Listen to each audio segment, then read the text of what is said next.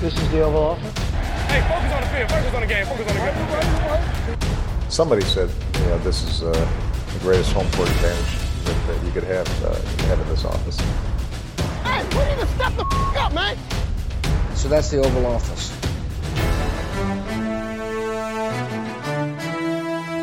Drew Brees lavede historie, Lamar cementerede M V P'en, og Bills forsvar viste, at de ikke blev forvirret af Anne Kald. Hej og velkommen til det ovale kontor. Mit navn er Anders Kaltoft, og med mig har jeg som altid det glemte sjette medlem af Backstreet Boys, Teis Oranger. Hej Teis. Hej Anders.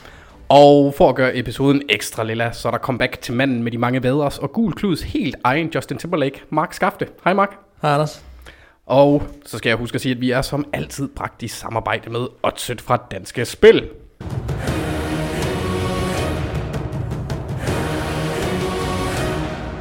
Og husk også, at du kan støtte vores arbejde med et vilkårligt beløb per episode på tier punktum d k. Det er ti punktum d k, eller .app er det så også nu. Men den skal, det, hvis I trykker D K, så skal den nok finde den frem. Og vi er samtidig også, og der skal, der skal lyde en tak til jer alle sammen, meget heldige med at have en masse engagerede lyttere, og vi har fået en her af spørgsmål, så tak for det. Det er sgu fedt. Og et af de spørgsmål, de skal vinde et freebet til Danske Spil lige nu. Og vinderen blev trukket blandt de seks af jer, der gættede, øh, gættede vinderne af sidste uges Hvorfor vinder de? Bills og Texans. Og de seks navne sendte jeg til Maria Hirse, og hun vendte navnet Danny Parki. Så tillykke med det, Danny. Vi kontakter dig snarest.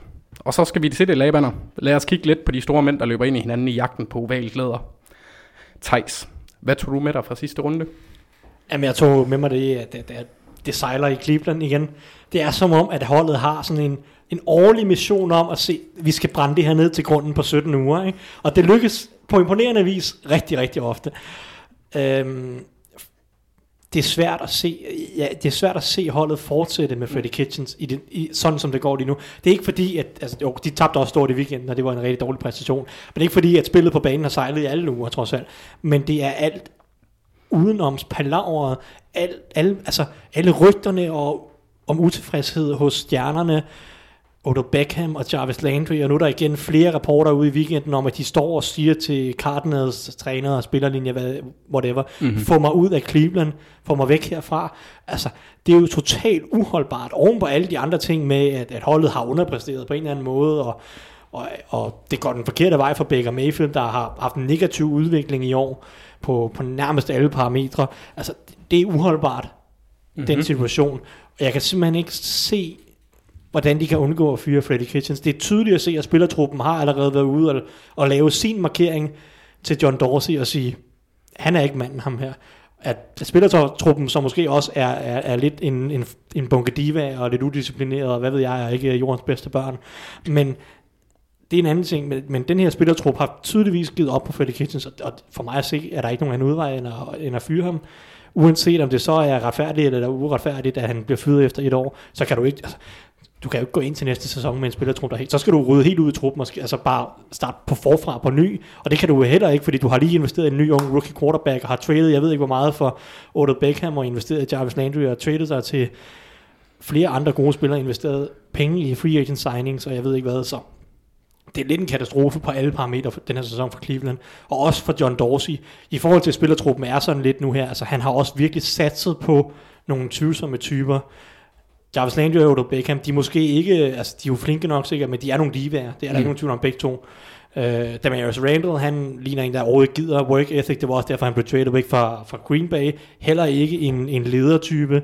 Greedy Williams er også lidt ud af college, og han har så ikke været et problem, han er rookie, han kan ikke tillade sig at være et problem, men, men det er bare sådan et eksempel på nogle af de typer, som der bliver satset på. Også en mand, der havde spørgsmål omkring work ethic. Sheldon Richardson har været i karantæne to gange i N F L, og laver alle mulige, har, har lavet nogle forskellige ting. Kareem Hunt henter igen, uh, og så er der Baker Mayfield, som jo også er en kontroversiel type. Så altså, de har bygget et meget eksplosivt hold, både på og ude for banen, og lige nu der er det lidt ved at springe i luften det hele. Og jeg tror, at John Dorsey bliver nødt til at finde en ny træner igen. Og det er måske tid til at finde en erfaren træner, som kan håndtere en lidt øh, svær trup. Mm. Men det var jo egentlig også det, øh, påske han kom ind på i sidste afsnit. Det var sådan, efter hver kamp med Cleveland, der sagde han så efter hver sejr, men selv når de taber, så er der bare en negativ sidehistorie på et ja, eller andet ja. punkt. Sidste ja, forrige uge var det, at Baker Mayfield var ude og kritisere lægestaben, ja. og så har der været Miles Garrett-episoden, og ja, altså, der er hele tiden noget, og det er simpelthen imponerende. Odell Beckham, der startede Get Me Out of Here-rygterne, eller ikke om han, men der blev startet rygter ja, om ham. Ja, også for en to-tre uger siden, ikke? Ja. Altså, det Det er uholdbart også, og så også bare, hvis man kigger på banen, altså isoleret set. Odell Beckham har ikke præsteret. Baker Mayfield, som er rigtig god som rookie, har spillet en rigtig dårlig sæson langt hen ad vejen. Mm-hmm. Om, om det så er Baker Mayfields egen fejl, eller, eller hvad det er, det ved jeg så ikke. Men det må man jo prøve at finde ud af. Men tydeligvis er der noget i det samarbejde mellem Baker Mayfield, de her receiver, Freddy Kitchens, Todd Monken, Ryan Lindley, de to sidste offensive koordinatorer og quarterback-træner, mm-hmm. som ikke fungerer. Han er ikke komfortabel, han er ikke god lige nu, må prøve at, altså, han er din fremtid. Du har været ham first overall for halvandet år siden nu. Mm-hmm. Du skal finde en måde at, at gøre ham komfortabel på igen, og, og bygge videre på den rookie-sæson, som var god. Og jeg synes, det er ret tydeligt, at altså på Baker Mayfield, hans bevægelser og hans fokus på teknik i løbet af kampen, at han ikke er komfortabel, fordi han skøjter teknikken mange gange. Nogle gange så kan man se, at han laver sådan et helt fuldstændig hasarderet kast, hvor han står på det ene ben og så bare prøver at slynge den. Jamen, også bare hans, hans fornemmelse i lommen, som jo ja. var en af styrkerne, da han var rookie. Han var rigtig god i lommen som rookie. Han er, han er slet ikke god i lommen nu. Han går, ja, han løber ind i pressure selv. Han fornemmer pressure, når der ikke er pressure. Og altså... og løber altid til højre, når det er sådan, den kommer. Ja, det, det er hans foretrukne vej ud af lommen. Ja. Altså, det, det er jo sådan nogle ting, som bare tyder på, der er ikke nogen selvtid, der er ikke nogen tro på den offensive linje, der er ikke nogen tro på receiverne, der er ikke nogen kemi med receiverne, der er ikke noget kemi med, med spilkalderen på en eller anden måde, og, og det, det er kritisk. Altså, jeg synes, der er en ting ved Cleveland, som har været, har været farligt hele tiden, og, og vi har også nævnt det, men, men det er også en ting, som jeg synes tit faktisk bliver en lille smule undervurderet. Når hold bliver hypet rigtig meget inden sæsonen, så har de som regel kun noget at tabe. Mm. Det er meget sjældent, de har noget at vinde på at blive helt vildt hypet, når de kommer ind øh, til en sæson. Og jeg tror, det her har været med til, at skuden er sunket hurtigere hos Cleveland, fordi der er blevet lagt enormt meget pres på enormt unge spillere øh, for tidligt. Altså, det, jeg synes, det er for tidligt, at man har, man har haft de tanker, der, der var jo, altså, det var også utopi, men der blev nævnt Super Bowl og alt muligt andet mm-hmm. inden sæsonen, med de ting, de har stykket sammen. Og jeg forstår godt, at man i Cleveland og fans og alle mulige andre har haft brug for, at, at, at, man ligesom, at der skete noget, og man, og man kiggede på det på en anden måde. Øh, men det har været for voldsomt, og jeg tror, det har været, jeg tror, det er blevet selvforstærkende for dem. Øh, jeg tror, det er, presset har været for stort, og øh, så kommer de der frustrationer, som der kommer, mm. og som vi også ser. Og jeg tror, det er det, der er årsagen til rigtig mange af de der små historier, hele tiden popper op, og alle de andre ting, som sker også. Øhm. Ja, jeg tror også, det er nemmere som spiller at blive frustreret, når du ved, at der er talentmasse på altså, rosteren. Fodbold er et mentalt spil. Vi kan snakke mm. om, at det er fysisk. Selvfølgelig er det fysisk, men det er godt nok også et mentalt spil. Øh, og jeg tror, at alt det her er kommet ind i hovederne på spillerne. Mm. Vi har også fået et spørgsmål, der angår det her, men det synes jeg egentlig har besvaret ret meget, eller ret godt, fra, fra Kim Christensen, der spørger ind til, om Freddy Kitchens, han ikke er dead man walking, og det lyder det lidt som, at det tror jeg. Det I tror er, jeg, ja. At ja, han er. Jamen, jeg er enig. Ja. Mark, hvad tog du med dig fra sidste uge? Jamen, jeg prøver at gøre en dyd ud af, at, øh, at hvis jeg har været hård ved hold eller spillere, når vi har siddet og snakket her, og så tager det op igen, og jeg faktisk synes, at de modbeviser det. Så det er ret kort. Jeg vil egentlig bare dvæle lidt ved Dwayne Haskins præstation mod Eagles, øhm, og så give ham ros. For jeg synes faktisk, at det var en solid kamp. Selvom Redskins ikke vandt, så synes jeg, at han leverede rigtig gode angreb, eller gode kast, og jeg synes, at han styrede angrebet, nok vigtigst af alt. Øhm, man kan sige, at den touchdown, som der kom, det, det kan man sige, det var en, en slant, der bare kom ind, og så, så løb den femoghalvfjerds yards, den ene af dem i hvert fald, så, så man kan sige, det hjælper på statsene. Mm-hmm. Men jeg synes, han lavede nogle gode ting, og jeg blev ret overrasket, fordi jeg har været enormt negativ omkring Dwayne Haskins, og hans udvikling, og hans potentiale som quarterback, og jeg siger slet ikke, at nu er, nu er alt vendt om, og nu, ah, nej, nu er for... alting bedre og sådan noget, men det her, det var, det her var bedre, end jeg havde regnet med, at vi ville se ham spille overhovedet i år. Men jeg synes, din kritik har været berettiget også. Jo, jo, bestemt. Ja, det, er, det er heller ikke, fordi jeg trækker noget tilbage, men, nej, nej. men man skal også huske at, at rose, når det er, at der sker noget, og på trods af, at, at Redskins ikke vandt, og at ja, det, det egentlig var en lidt rodet kamp, synes jeg, så Så, så gjorde han det godt, mm. øhm, og, og det var egentlig, hvad der ligesom rigtig sprang i øjnene, synes jeg, for sidste uge. Og så kan vi selvfølgelig nævne Drew Brees' kamp også bare lige hurtigt, for mm. at sige, det, det var vanvittigt. Ja, det var sygt. Ja. niogtyve for tredive. niogtredive for fyrre. Mm. Ja, god. Jeg sagde, det var, det var min, mit take i sidste uge, det var, mm. at han var endelig vendt tilbage på en eller anden måde. Altså, kommet så oven på sin skade, ikke? Ja, det er satme godt kaldt sig i hvert fald det der. At, at jeg tror aldrig, der har, er det ikke den mest præcise kamp, en quarterback nogensinde har haft i N F L? Det jo, er jo formentlig med over tyve attempts sikkert, eller noget stil. Ja, ja, men, selvfølgelig, det er klart. Men, men, men, men ja, ja. Teis, han kan sætte rekorden på flest completions i træk, hvis han laver fire mere, altså starter kampen med fire det, mod det, Titans. Er det Peyton Manning, der har den eller noget? Ja, det ved jeg ikke. Ja, det er nok. Det måske. Det kan også være mange andre. Ja. Jay Cutler, hvad var det? Jeg han? tror, Marcus Mariota også har haft en, en steam på et tidspunkt, ikke? Og han er jo, det, ja, siger ja, jo, det siger jo ikke nødvendigvis noget. Completion procent er en af de mest ubrugelige stats overhovedet, fordi det siger ingenting om, nej, om du bare står og kaster den to yards ned ad banen. Det, det der var fedt ved, at han, han rammer niogtyve ud af tredive kast, det er, at han samtidig har en yards per attempt på over ti. Ja. Mm. Det er det, der gør det så ekstremt. Men slap af, hvor er Michael Thomas også fantastisk. Ej, det er helt vanvittigt. Det er helt vanvittigt. Bare i første, første halvleg af den kamp mod Colts. Urgh. Nå, øh, var det, havde du mere til Dwayne? Nej, det var, det var ganske kort. Så yay Dwayne, eller lidt ja. mere yay Dwayne. Ja, overraskende nok. Ja, så går vi lige til en øh, kort nyhedsrunde, for der er sket lidt i øh, N F L i den her uge. Nogle ting er vigtige, andre ting er knap så vigtige, for eksempel at Pro Bowl er blevet offentliggjort. Øhm, samtidig så har Chiefs, de har fritstillet Terrell Suggs, så han blev så samlet op, nej undskyld. Cardinals har fritstillet Terrell Suggs, og han blev samlet op af Chiefs, mens uh, Giants de fritstillede Janoris Jenkins, efter han kaldte nogen retarderet på Twitter, tror jeg. Ja. Yeah. Yeah. Uh, og han er så blevet samlet op af Saints, fordi det har de ikke et problem med dernede, når de mangler corners. De er ved at samle Giants secondary der med Eli Apple og Janoris ja, Jenkins. Ja, ja, ja. Og så til en lidt trist nyhed, som vi har været igennem mange gange efterhånden, så er Josh Gordon blevet suspenderet igen på ubestemt tid.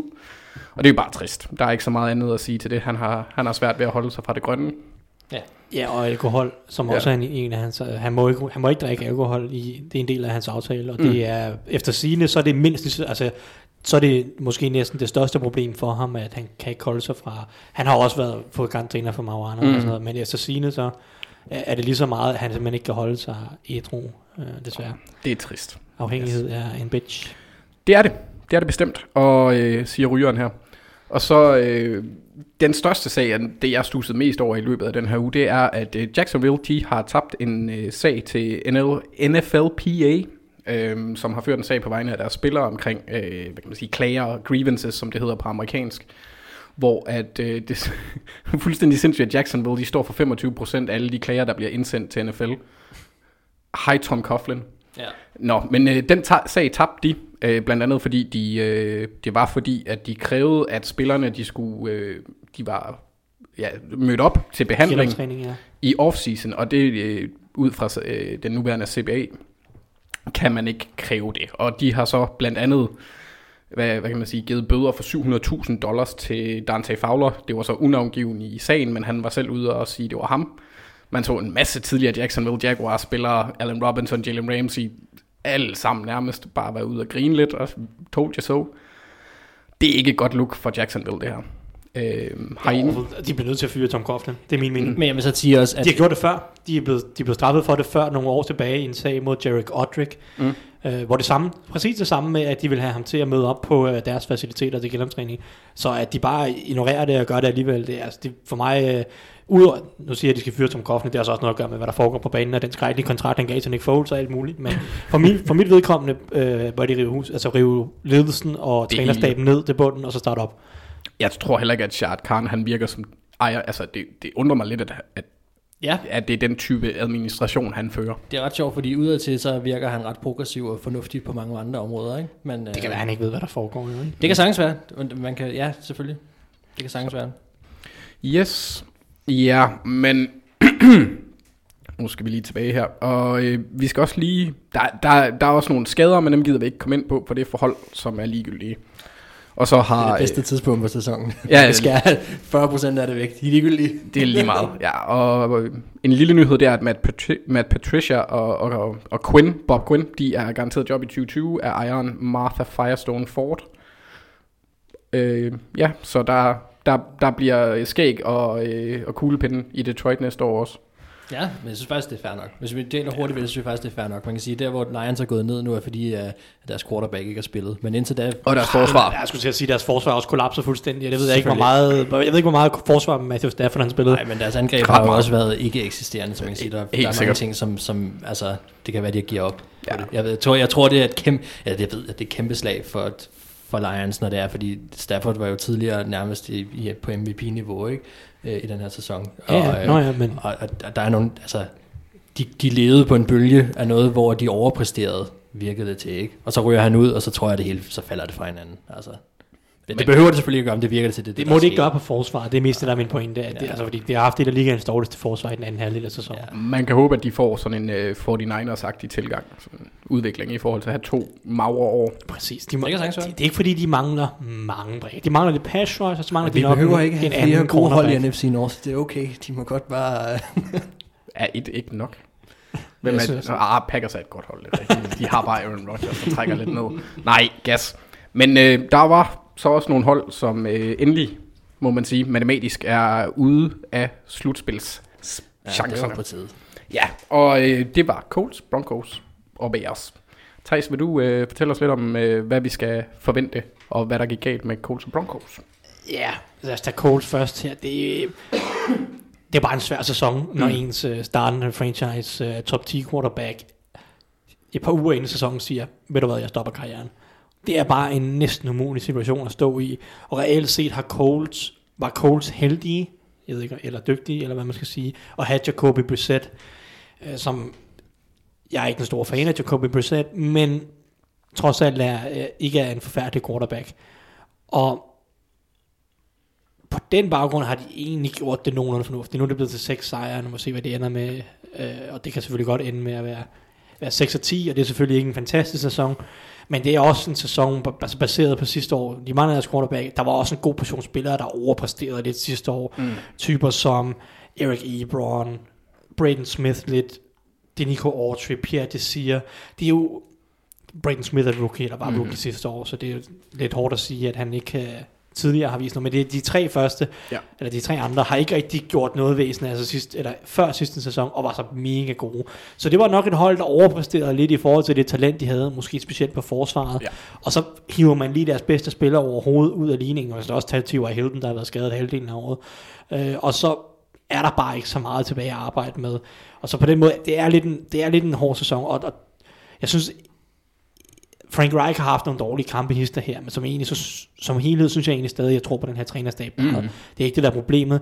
De, de skal ud i den her offseason og finde ud af, hvad de gør, fordi Andrew Luck kommer sandsynligvis ikke tilbage. I hvert fald ikke til dem. Øh, der er nul chance for, at han kommer tilbage til andre, fordi han er jo stadigvæk under kontrakt. Ja, men øh, lad os se, han kommer i hvert fald nok ikke tilbage. De skal ud og finde ud af, hvad de vil gøre på quarterback. Om de virkelig vil committe til Jacoby Brissett et år mere, og, og sige, at vi kan godt udvikle Jacoby Brissett ved man mm. hele offseason, eller om de skal ud og kigge på noget i, i draften. De kommer til at drafte der i, i midten af første runde. Jeg tror et sted mellem ti og femten er mest sandsynligt for dem. Den kan rykke enormt meget lige der med, fordi der ligger en rigtig masse fem og otte, seks og ja, hold. Men, men er det, tager man en udviklingsspiller, det er en Justin Herbert, en Jordan Love, eller noget, eller venter du måske til anden tredje runde, og så kører mm. med Brissett og det, eller vil du ud og bruge penge på, hvad Teddy Bridgewater, eller Cam Newton, Andy Dalton, Derek Carr. Man kan så stille spørgsmål, hvor mange af dem her, der er bedre end Jacoby Brissett, eller er markant bedre, vel at mærke.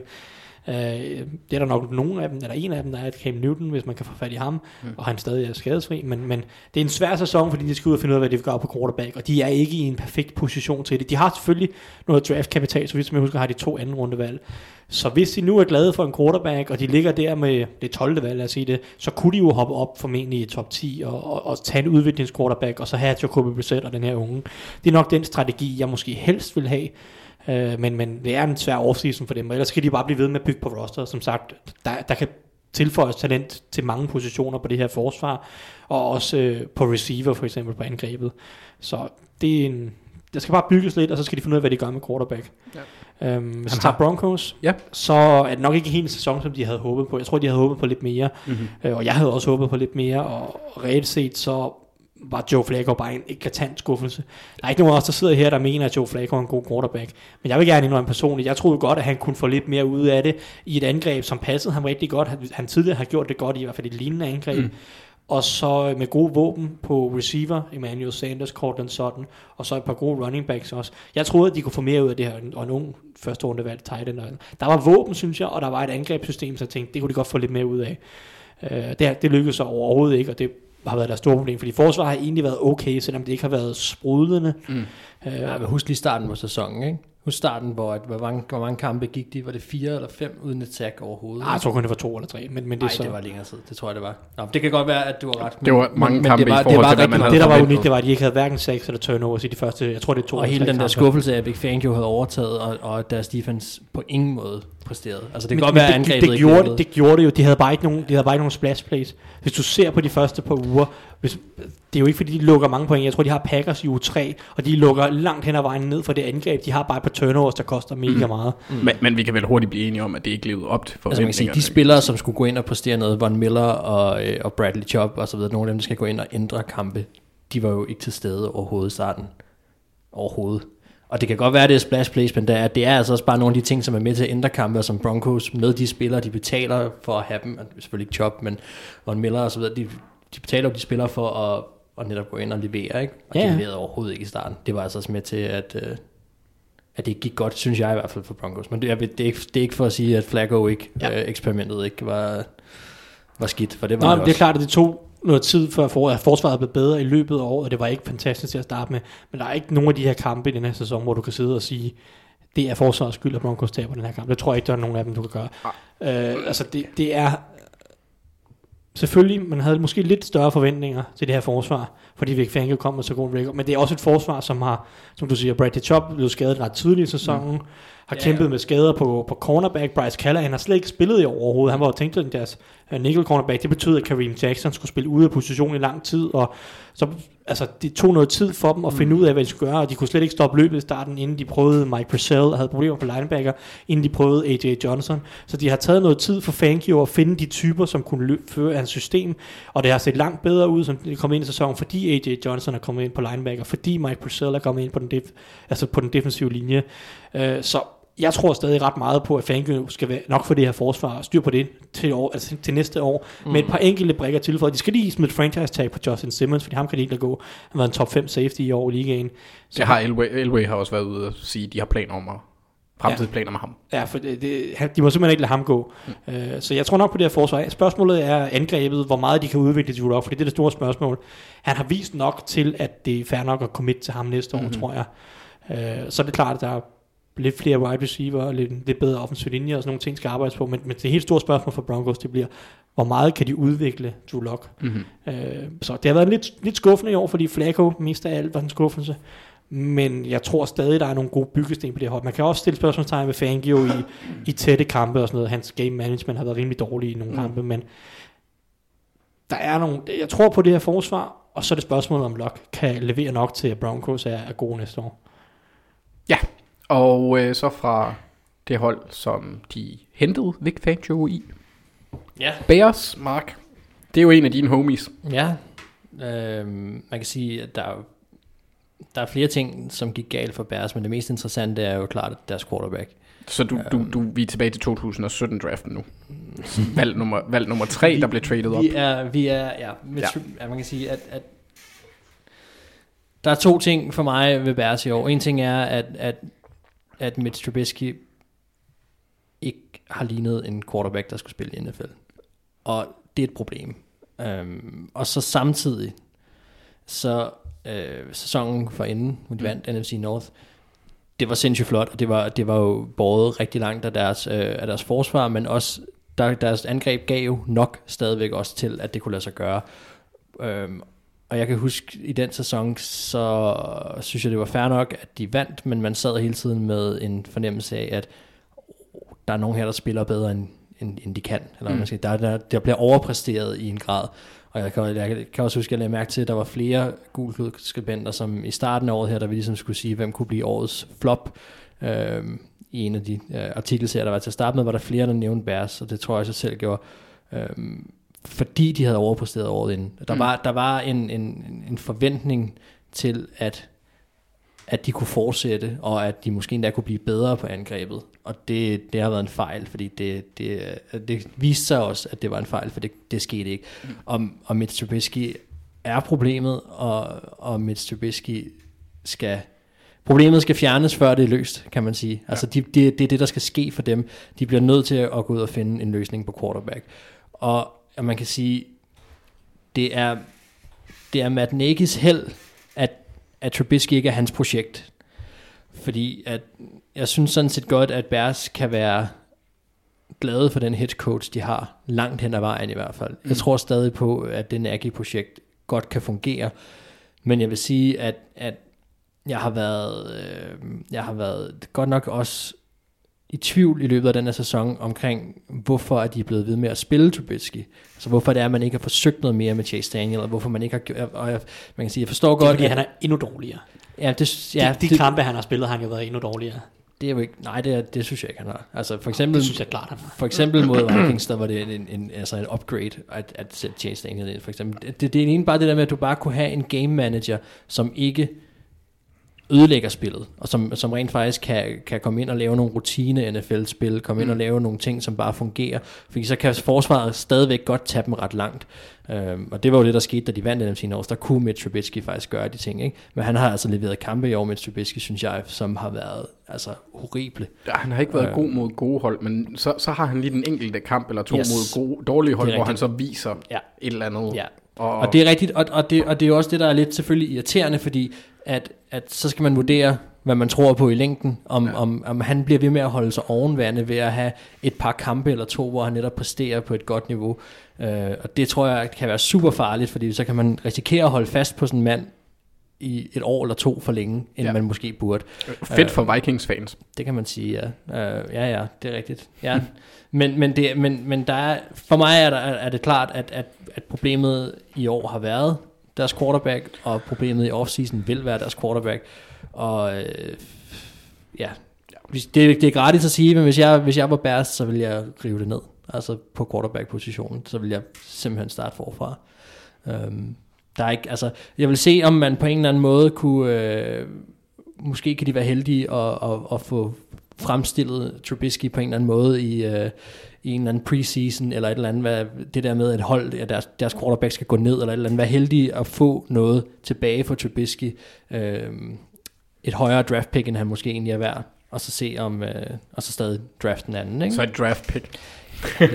Og så enten gå efter at drafte en quarterback, eller trade sig til en quarterback, eller gøre et eller andet. Ja. Der kommer nogle quarterbacks på markedet nu her, som kunne være interessante, og Bears, Bears skal være inde i den kamp. Mm-hmm. Altså det skal de. Hvis sådan en som Cam Newton er på markedet, og kan være skadesfri og så videre. Altså, fordi deres forsvar holder. Altså det er der ikke nogen tvivl om. Det er et rigtig, rigtig godt forsvar, og hvis de bare får en, en quarterback, som er på game manager niveau, eller lidt over, jamen så, så er de... et rigtig, rigtig godt hold igen. Så, så man kan sige, hvis de kan holde sammen, hvis de holder sammen med resten af holdet, man får udskiftet quarterback-positionen. Det er selvfølgelig nemmere sagt end gjort. Men så er de sådan set tilbage igen, og kan kæmpe med om at vinde N F C North, ikke? Ja. Ja, men så er det tid til at kigge på den her uges kampe. Jeg skulle lige så sige næste uge, det måske lige være at jump the shark en lille bitte smule. Teis, hvad er dit første matchup? Hvad glæder du dig til at se? For jeg, jeg glæder mig meget til det her matchup. Ja, jamen øh, det er det matchup, som jeg har, jeg har lavet en overskrift for, der hedder mm. Chasing Losses to Keep the Roster Young. Du er så poetisk, Teis. Uh, og det handler selvfølgelig om kampen mellem Red, New Washington Redskins og New York Giants. Mm. Fordi det er de to hold, der lige nu bejler til at tage den første ikke-quarterback i draften. Og den spiller er nok Chase Young. Så det bliver sådan lidt en kamp, hvor at taberen får lov til at vælge. Nej, måske lad os sige, men der er jo stadig en Chase Young, der er defensive end for Ohio State. Præcis, som er den formentlig bedste ikke quarterback i draften, eller det er han. Det er i hvert fald konsensus. Det, det, det, det, det synes de fleste. Ja. Uh, så det er sådan lidt, at taberen af den her kamp får lov til at vælge en spiller, der kan terrorisere modstanderens quarterback mm-hmm. rest, eller de næste ti femten år. Uh, det er sådan lidt en speciel kamp på, på den front. Men jeg synes egentlig også, den er sjov, fordi det det Det føles næsten som en college-kamp. Nu skal vi lige se, om Daniel Jones er med for Giants. Øh, lad os sige, han er. Lad os lege med den tanke, han er. Så føles det lidt som en college-kamp. For så bliver det rookie Daniel Jones mod rookie Dwayne Haskins. Og øh, våbnet, der bliver kastet til for Dwayne Haskins, er øh, rookie Terry McLaurin, rookie Kelvin Harmon og rookie Steven Smith. Uh, Sims, undskyld. Steven Sims. Mm. Uh, så det er tre rookies. Overfor Giants secondary, der er rookie Uh, DeAndre Baker, rookie Corey Ballantyne, uh, andenårsspiller Sam Beal, ja, som reelt set er rookie, fordi han blev valgt i supplementary draft. Han spillede overhovedet ikke første og år og var skadet bagefter, ja. Og så også en rookie på safety i Julian Love. Så det er fire rookies i den secondary for Giants basically, mod tre rookie wide receivers og en rookie quarterback fra Redskins, Hos Giants er det vel at mærket, lad os lege Daniel Jones, mm. og så hans primære receiver, eller bedste receiver, Darius Slayton, som også er rookie, mod en secondary hos Washington Redskins, der måske ikke har så mange rookies, men har et par stykker, Jimmy Moreland for eksempel, men ellers øh, også forholdsvis urutineret. Så det føles næsten som en college-kamp, på, mm. i hvert fald i forhold til kastespillet. Mm. Øhm, så det er, bare, det er bare lidt sjovt at se nogle af de her spillere, der kommer til, altså se på fremtiden, det er jo sjovt at se, synes jeg i hvert fald, jeg synes det er sjovt at se Terry McLaurin nu her, eller ja. hvor, hvor god han er. Øh, og hans samarbejde med Dwayne Haskins, som de gik på college sammen også, mm. så der er en eller anden form for kemi. Se den udvikle sig, og jeg tror, altså, de kan godt få en stor kamp. Det kan måske da være, det kan godt være sådan en breakout-kamp for Dwayne Haskins, hvis han smider en masse stats på bordet, fordi Giants har en dårlig secondary, øh, og har et rigtig dårligt kasteforsvar generelt. De, de, de er rimelig dårlige sådan generelt. Ja, ja, men de scorede lidt point i, i, i den her uge. Saquon Barkley fik endelig fundet nogle, sine, sine stænger igen. Saquon! Øh, og det, det er nok sådan lidt opgøret. Det er Redskins kasteangreb mod måske Giants løbeangreb på en eller anden måde. Fordi Redskins havde også store problemer med at stoppe løbet den her weekend, fordi de blev løbet over af en anden Penn State running back, nemlig Miles Sanders. Mm-hmm. Så nu får de lov til at hygge sig med den the original Penn State running back, uh, Saquon Barkley. Først fik de backup'en, nu er det klart, at det starter tid. Ja, præcis. Uh, så det er sådan, det er, det er, sådan, det er, det er en masse unge profiler her, en masse unge mm. spillere, som jo skal på en eller anden måde definere N F C East, og så handler det selvfølgelig om at tabe kampen i sidste ende, så, man, så man kan få et Chase Young, og ikke skal, så man kan vælge, lad os sige, second eller third mm. overall. Fordi Bengals, de kommer til at tage en quarterback med det første valg, sandsynligvis. Ja. Og så er der Dolphins, som ligger et eller andet sted der, om, om lige hvem der bliver to, tre, fire, øh, det er lidt svært at sige, men det er nogle af dem der, så Lions går nok også i spil, men de tager jo heller ikke en quarterback. Måske ikke. Nej, det gør de nok med. De tager ikke en quarterback. Det gør de nok ikke. Men, men, men så de også spiller til Chase Young, hvis man nu dummer sig og vinder den sidste kamp, efter man har vundet den. Eller undskyld, vinder den sidste kamp, efter at have tabt den her. Mm. Men, øh, så det er sådan rigtig bundgyser med en masse unge spillere, så det bliver lidt sjovt at se alle de her unge spillere, og, og så skal man tabe sidste ende. Og Terry McLaurin, han er altså også virkelig sjov at følge. Ja, fed spiller. Ja. Øh, ja. ja. Mark, hvad er dit første matchup? Ja, jamen... Øh... Jeg elsker, når vi når hen til det her tidspunkt på sæsonen, hvor at man kan føle, at slutspillet nærmest starter, inden det gør. Mm. Der vil altid være nogle hold, som mødes, hvor de begge to har noget at spille for, ja. og hvor det er liv eller død, i hvert fald for et af de her hold. Det er forty-niners mod Rams. Fordi Rams har stadigvæk en mikrochance for at, øh, at ramme slutspillet. Den er ret lille, men den, den eksisterer dog. Og det starter som minimum med, at de selvfølgelig skal vinde alle deres egen kampe. Um, og det får de lov til at prøve mod forty-niners, som jo har været lidt til at tale med her på det sidste. Um, og man kan sige, det der er sket med forty-niners, synes jeg, det er, at, at, at det der er interessant, det er, at med Seahawks succes, så er forty-niners lige nu et wildcard hold. Um, så man kan sige, at hvis forty-niners har intentioner om at vinde N F C West, så skal de også vinde deres kamp nu her.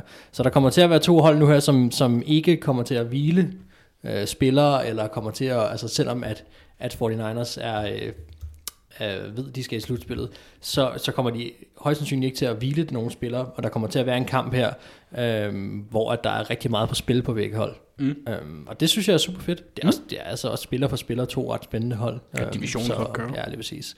Så, så det bliver en ret fed kamp. Og så, så Rams har lige fået på hatten, ja. så det brager, og forty-niners, ja, de, får... de tabte yes. til Falcons, og det var der ikke nogen, der nævnte. Teis, var der ikke nogen? Jamen, er du sikker? Jeg synes, der var en, der sad i sidste uge og tog Falcons til at være ugens opsæt til odds fem komma en. Det er godt, Teis. Det, det var der også en, der gjorde, men han, han holdt ikke på dem i picks. Det synes jeg lige, jeg ville pointere. Nej, det var næsten ærgerligt. Ja. Men det er godt kaldt. Teis, han, ja. han var skarp i sidste uge. Ja, det er fedt.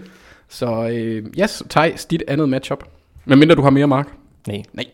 Jamen, øh, det er... Øh, jeg bliver i N F C East. Jeg gider ikke at snakke om andre divisioner, fordi det er åbenlyst den bedste division i N F L, jo. Så lad mig snakke lidt om Eagles og Cowboys. Der er elleve N F C East. Det er den sidste ting jeg siger. Jeg ved ikke om jeg har sagt dem. Der er elleve spillere fra N F C East i Pro Bowl. Det kan ikke være andet end det største bevis på at det er lidt pisseligegyldigt. Ja. Ja, der er mange, der, ja. Vi skal ikke gå i gang med Nej. Pro Bowl. Der er Nej. rigtig mange ting der. Mm. Nå. Men altså, men Eagles og Cowboys, det er sådan, det her den store finale på en eller anden måde. De er begge to syv og syv, øh, kæmper om divisionen. Sikke en finale. Sikke en finale. Men øhm, Cowboys kan selvfølgelig sikre sig endeligt, hvis ja. de vinder den her. Eagles skal vinde også den sidste kamp, altså U sytten, hvis de vinder den her for at så sikre sig divisionen. Så der er selvfølgelig umanerligt meget på spil. Den første kamp endte syvogtredive ti til, til Cowboys. Det var ensidigt, det var en øretæve. Uh, Sunday Night Football, som jeg husker det, eller Monday Night, men det er også ligegyldigt. Det var en, det var en nattekamp, og jeg var træt dagen efter, men Cowboys kommer ud, eller Eagles kommer ud, vel at mærke, og fumler bolden på de to første drives. Altså, det, det var bare sådan en kamp for Eagles. Mm. Uh, og jeg glæder mig til at se, om de på en eller anden måde kan, kan nosse sig lidt sammen, fordi det har jo haltet, altså det har været en trehjulet cykel uden to af hjulene, ikke? Altså det har været meget, meget tamt de sidste to måneder for Eagles, men alligevel har de fået skravet lidt sejre til sig, og, og nu står de her med en mulighed for, altså de skal bare spille godt i to uger, så er de slutspillet nu her. Mm. Sådan, sådan skal de i hvert fald tænke selv. Uh, og så møder de så Cowboys, som efter... var det tre eller fire nederlag i træk, hvor de bare har set totalt tamme ud, mm-hmm. så går de bare ud og smadrer, smadrer Rams på alle måder. Forsvaret har været pivotent i det meste af året, går bare ud og forterer fire turnovers eller noget stil, lukker helt ned for Gurley, og går fandt lignede en grøntsag igen, og jeg ved ikke hvad, og så angrebet, som selvfølgelig også spillede godt, det har det så gjort det i, i hvert fald i længere perioder ja. af sæsonen, med, med nogle enkelte udfald, men det er simpelthen, det er to hold, som du har ingen idé om, hvor de står henne. Jeg vil sige, et par nøgleting, som jeg, som jeg vil fokusere på i hvert fald i den her kamp, det er Cowboys pass rush mod Carson Wentz manglende pocket awareness og pocket movement. Han har ufattelig dårlig fornemmelse med pres. Han er også blevet sacket en del i år, fjorten fumbles, fordi han bare står derinde og holder den der bold, som jeg ved ikke, umanerligt løst i hvert fald. Øhm, og Robert Quinn og DeMarcus Lawrence er begge to meget, meget giftige. De er i top seksogtyve i hos P F F i anti pressures. De er begge to i top ti øh, i E S P N's, har sådan en pass block øh, øh, pass, pass rush win percentage. Mm. Så hvor mange af deres pass rushes de vinder ud fra noget med, hvor langt de er fra quarterbacken, og hvor hurtigt de så kommer tæt på quarterbacken, og så videre og så videre. Men der er de begge to i top ti, og det er nærmest den eneste ting, der har været consistent på det her Cowboys forsvar i år, det er at DeMarcus Lawrence og Robert Quinn. Og det bliver interessant mod Carson Wentz, og han er lidt for, han er lidt for glad for at holde på bolden lidt for længe. Mm. Og så måske også, fordi de er uden Lane Johnson. Jeg ved ikke helt, hvad status er med ham. Han var ude i weekenden. Han bliver selvfølgelig meget, meget vigtig, så det ikke skal være... Er det, er det Vejtej, der spiller den? Det, det var det vel her i weekenden. Jo, det var, jo, det, det var, var, det var, det var i hvert fald en stor Samuel, Samuener, eller hvad ja, han var. Ja. Det var, det var Vejtej i weekenden, ikke? Og de manglede der også Jason Peters i den første kamp. Det er det. Selv, selv efter de har draftet, uh, draftet Andrew Dillard, så kan de ikke slippe for, at Vejtej, han skal på banen. Ja, det er fordi Dillard, han kun spille venstre tackle. Ja, de prøvede ja, ham jo er, på højre tackle ja. i kamp, og så var han en katastrofe, så de bænkede ham. Jeg troede fuldstændig, han, han, han, han, han var okay, han, fordi Peters var jo netop ude i, i, tidligere i år mm-hmm. i et par kampe, og der var han... Første kamp var han meget dårlig, men han blev bedre, altså han, han var også okay på venstre tackle, som han også spillede i college, men han kunne slet ikke føre det over til højre tackle, så, nu, så det er derfor, der bruger de Vejtej derude.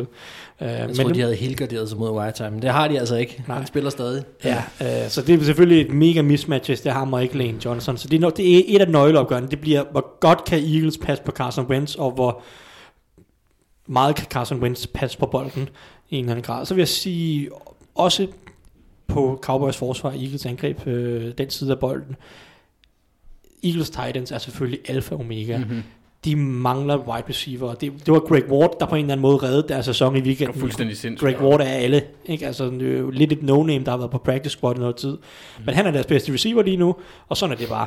Øh, så de, men, men de bruger jo deres Titans rigtig meget, og Cowboys har ikke været så gode mod Titans i år. De tillader ottende flest yards til Titans. Og i den første kamp, altså selvom de fik smadret Eagles, så der er der Scott, han griber for niogtres yards og et touchdown. Hans bedste kamp, sådan produktionsmæssigt, Øh, i år, og Zach Ertz har været brandvarm de sidste seks mm. uger. Hvis man lige tager den der Dolphins kamp ud, hvor han var skadet, og han spillede ikke så meget, han fik kun fireogtyve yards, men så de andre fem ud af de sidste seks uger, så niogtredive receptions for fire hundrede og fyrre yards og fem touchdowns. Altså han, han har virkelig været deres nøglevåben offensivt. Så hvordan Cowboys vil prøve at stoppe de her to tight ends, det bliver nok også meget, meget afgørende. Mm-hmm. Øhm, ja, så ja. Det, så er der selvfølgelig altid Eagles secondary, men ikke gider egentlig ikke at snakke om, fordi det er noget skræmmende. Og så, øh, ja, og så, hvad er Cowboys nu? Fordi Cowboys mm. er jo et sjovt hold, fordi Cowboys topniveau er godt nok til at være med med de allerbedste. Ja. Men de rammer det bare ikke overhovedet ofte nok, og deres bundniveau er pivelendigt, og det er jo sådan lidt, hvor er Cowboys nu? Fordi nu fik de en masse selvtillid mod Rams. Mm. Altså, hvis de, det, det, det, det, det, det, det, det, det, det er altså, nemme comeback, og, og man er nemmere nemme, men Eagles Redskins, det er jo ikke... skræmmende modstandere, hvis de lige får lidt momentum ind i det, så kan det jo godt altså, være det, det, de det, er, det er så interessant det der, når det er slutspillet kommer, det der, at man, at man spiller en kamp, og man, en kan vinde, og den anden er ude, og så er sæsonen egentlig pisselig gyldig, ikke? Og det, det er virkelig noget, som, som kan gavne øh, Cowboys her i sidste ende, fordi, eller sådan set også Eagles, men jeg tror faktisk, som du selv siger, de har så højt niveau, som de har, Cowboys. Hvis de først kommer indenfor i slutspillet, så kan det blive interessant, ikke? Mm. Fordi så er det bare, bare, men altså, så har vi set øh, Joe Flacco brænde varm, så har vi set alle mulige andre, altså, hvor at, at der kan ske ting i slutspillet, øh, og det bliver mere overskueligt, og de får, nogle, nogle gange ser man også, at hold nærmest får lov til at starte forfra, fordi de godt ved, de var lidt heldige måske at komme med i slutspillet, og så finder de en ny energi. Der vil jeg så sige, der tror jeg, at Cowboys har en del mere at byde på, end Eagles har, øh, hvis det skulle være, at det var Cowboys, der gik videre. Men, øh, men så vil det ikke være, altså, de er ikke noget dårligt hold, og hvis de kommer i slutspillet, så kan de blive giftige. Mm. Og det var, har du mere til? Nej, ikke, ikke umiddelbart. Nej, så skal vi øh, til, hvad jeg vil kalde, for at holde mig politisk korrekt, Humunculus Bowl. Mm. Det er nogle små mennesker, der skal mødes, Mark. Mm. Det er dem, du har fokus på. Ja, jeg kan godt lide små mennesker, der løber hurtigt. Mm. Øh, ja, jeg har, kan jeg, ikke, de er svære at fange. Ja, ja, ja. Jeg siger Kyler Murray mod uh, Russell Wilson. Det synes jeg er en super fed kamp. Mm. Øh, man kan sige, den er fed nok. Den er fed ved det lag, at, at, at I, hvad kan jeg sige, Seahawks har, deres sæson har været imponerende. Jeg ved godt, at når man kigger tilbage, så har der været rigtig mange kampe, som har været afgjort. Jeg kan ikke huske det, men det er virkelig, virkelig, virkelig mange kampe, der har været afgjort inden for en, øh, en scoring, om det så enten har været syv point eller tre point. Så de har haft enormt mange tætte kampe, men de har vundet dem. Og de ligger imponerende flot lige nu og fører N F C West. Og det vil de gerne blive ved med, mm. forestiller jeg mig i hvert fald. Øhm, Så, øh, så de skal ud og præstere stadigvæk. Der er heller ikke noget med at, at trække på bremsen eller noget. De bliver nødt til at gå ud og spille for at vinde også. øhm, Og så synes jeg, der er noget sjovt i den der. Og det, det er jo ikke en direkte matchup, men matchupen Russell Wilson, Kyler Murray er sjov, fordi at de minder en lille smule om hinanden. øh, mm. Man kan sige, at, at, at Kyler Murray er, er jo den meget unge og uprøvede og kan man sige, en diamant, der virkelig skal slibes i kanterne, men han har potentiale til en masse ting, og Russell Wilson bliver ved med bare at være, være hammerende imponerende, og jeg tror, jeg tror, det kan blive underholdende at se, fordi de har en speciel spillestil, begge spillere, og de kan, de kan skabe spil, de skaber spil på egen hånd rigtig mm. meget, og det tror jeg bliver enormt sjovt at se. Og jeg tror faktisk også godt, at den kan blive overraskende tæt. Det har Seahawks jo haft en hvad kan man sige, en ting med, at, at de ikke lukker kampene, altså at det er enten comebacks, eller i hvert fald, at de, at de skal ende tæt. Og jeg synes, at Cardinals er sjov, og specielt efter Kenyon Drake også er kommet til osv., altså der er kommet nogle ting øh, til Cardinals, som må man sige, de kan spille lidt mere frit for leveren nu, fordi mm. de ved godt, at sæsonen er, hvad den er. Øhm, men, øh, men de spiller stadig, de spiller stadig til, de spiller sjovt, de spiller underholdende, og det samme gør Seahawks, så ja. Ja, jeg tror, det bliver en super fed kamp. Og det er to spillere, der får, får en sang ind i hovedet på mig fra uh, Walk Hard, The Dewey Cox Story. Ja. Den holder jeg også uh, politisk jeg tror, jeg har, den har jeg kun set én gang, den ja. film, tror jeg. Han synger på et tidspunkt, Let me hold you, little man. Han synger, siger så ikke little man, men han siger noget med M, som man ikke må sige højt. Aha. Ja. Uh, og det, det synes ja, jeg passer. Det, ja. jeg, var, jeg var lidt for hurtig her, uh, inden jeg, da jeg hoppede forbi dig, Teis, fordi jeg kan se på min næste side, mine noter, der er et spørgsmål, der relaterer sig til Eagles Cowboys. Og det kommer fra uh, Pilepuppens Bryghus, som er laver fantastisk dejlig øl. Øhm, de spørger, hvad skete der med N F C East, særligt Eagles og Cowboys? Dårlig coaching, eller... Hmm, deres roster var blandt ligaens bedste inden sæson, og der har været lyspunkter, men de ligner begge en containerbrand mod middelmodige hold. Jeg, jeg vil sige en ting omkring uh, Eagles, øhm, som jeg faktisk synes er gået en lille smule under radaren. Og det er ikke... Det er ikke hele, det kan ikke altså gå op for hele problemet og alt, hvad der gik galt. Men DeSean Jackson forsvinder så hurtigt fra klubben, og han lignede til at starte med et, et altså det var fantastisk at se ham i en Eagles-trøje igen, men han tilføjede noget fart og noget, øh, at han kunne strække banen for angrebet. Hmm. Og lige siden han forsvandt, som var uge to eller uge tre eller sådan noget, det var meget, meget hurtigt, det skete. Han havde lige en enkelt kamp, hvor de han har manglet fart på det angreb. Det er helt vildt, så lidt fart, der har været i deres angreb. De har ikke formået at kunne strække banen, og det er bare hele tiden tunge drenge ind over midten, og øh, Alshon Jeffrey ud til siden og så videre. De, de har... Det er sjovt, at, at der ikke næsten skulle mere til, og, og, øh, og man kan sige, destabilisere deres angreb, men det synes jeg faktisk har været en kæmpe del af, at, at deres angreb er blevet destabiliseret. Øhm, det er, at de ikke har haft Fordi man kan sige, fint nok, så er der noget fart i Aguilar, men han griber halvtreds procent af de bolde, eller hvad ved jeg. Eller, det, man, det, er jo, det er jo som at... Ja, det er jo som at kaste en terning op, og så håbe, at den lander på seks, hver gang der bliver kastet en, en bold i hans retning. Ikke? Mm. Så det, det kan de ikke bruge til særlig meget. Der kom til Sean Jackson faktisk, og han var en super, super signing i offseason, og, og startede jo også med at have touchdown i første kamp, og man tænkte, det her det kan godt blive til noget. Og så ja. Efter han forsvandt, så, øh, så har de bare haft problemer, og specielt netop det der med fart og, og sikkerhed på angrebet. Um, Der er også andre ting, det er slet ikke det, men det, men det er en ting, som jeg synes er gået en lille smule under radaren i forhold til, hvad, hvordan Eagles er faldet lidt fra hinanden på angrebet. For mig at se, ikke, ikke uenig, men for mig at se, det vigtigste punkt, det er, at de har mistet Frank Reich og, øh, var det John DeFilippo? Mm. Den tandem af, af, ja. af spilkaldere, særligt fordi du, du kan se deres problemer i, i red zone, og på tredje down har de, har de ikke været lige så skarpe, som de var i mm. deres Super Bowl år. Det tror jeg hænger meget sammen med de to. Særligt Frank Reich, ja. der, der er en fabelagtig spiller. Der er ingen tvivl, men det er to ekstremt talentfulde trænere, som, som forsvinder. Ikke? Mest af alle de der, de mangler et quick passing game på samme måde. Som mm. de, de hjælper heller ikke, at deres receiver er noget skram eller alt det her, men, men, men de var meget dygtige til at få noget, noget quick passing ud af Wentz. Så han heller ikke stor at holde bolden så længe, og så ja, hans ja. problemer i lommen, de blev ikke så tydelige. Men ja, der er mange ting, der er også deres secondary, som er faldet fra hinanden. Og, men jeg vil sige, jeg, det jeg synes, man så også var et problem, kan man sige, inden. Ikke? Eller, men det var i hvert fald et stort, det var et stort spørgsmålstegn, man kan sige. Der var en masse spillere med potentiale, hvor man tænkte, om en af dem skal nok lykkes, og det er der så ikke rigtig nogen af dem, der har gjort, kan man sige. Mm. Det er klart, det er også et problem. Yes, og øh, tak for spørgsmålet, Pilepuppen. Nu skal vi videre til, hvorfor oh, vinder de segmentet, og vi starter med kampen Packers mod Vikings. Og Teis, vil du ikke lægge ud med at ævle lidt om uh, Packers? Jo, absolut. Dit favorithold? Øh, ja, ja, nej, men jeg skal nok være med at snakke om quarterbacken. Okay, øh, spændende. Nej, øh, jeg vil sige, der er et par ting, der taler for Packers. Jeg vil, det, det handler mest om de to linjer, de to mm-hmm. skyttegrave. Mm-hmm. Hvis vi kigger på Vikings offensiv linje, så har den godt nok været bedre her anden halvdel af sæsonen. Uh, Garrett Bradbury, han er faldet lidt til rette i N F L og sådan noget, men Packers har et umanerligt godt pass rush med mange trusler. Vi snakker om Zadarius Smith i sidste mm-hmm. uge, der fører ligaen i quarterback hits. Vi har snakket om Preston Smith, som har over ti sacks i den her sæson, så de har to dygtige pass rush udvendigt. Virkelig gode free agent signings. Det må man sige, der er de virkelig ramt let. Ja. Og så er der måske den oversete på den her defensiv, det er Kenny Clark. Mm. Der er i den her weekend, han bare rev bæres midt over, og er nummer to i ligaen i antal pressures for blandt indvendige defensive linjefolk, kun overgået af Aaron Donald mm-hmm. selvfølgelig, men den her trio kan dominere alle hold på den offensive linje, og, og jeg er virkelig nervøs for, om Vikings linje kan holde stand mod det her, og, og, og det bekymrer mig, fordi jeg synes, Kirk Cousins, en af hans svagheder er, at han ikke er så god til at håndtere presset, bliver lidt nervøs nogle gange, har det med at fumble, når han bliver sækket og sådan nogle ting. Det er Packers måde at nedbryde Vikings angreb, fordi Vikings angreb er så derudover, det er deep passing angreb. Det er godt lige at kaste en dybden, det er godt lige at sætte de her dybe skud op. Hvis du ikke har tiden til at sætte de dybe skud op, så er det et problem. Og så kan man så også sige, at Dalvin Cook spiller sandsynligvis mm-hmm. ikke,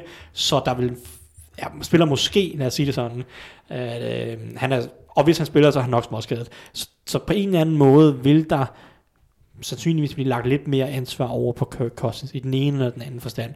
Og der, der er det her pass rush en, en win condition for Packers. Øhm, lad os se. Så har jeg også den omvendte. Packers offensiv linje er rigtig, rigtig dygtig.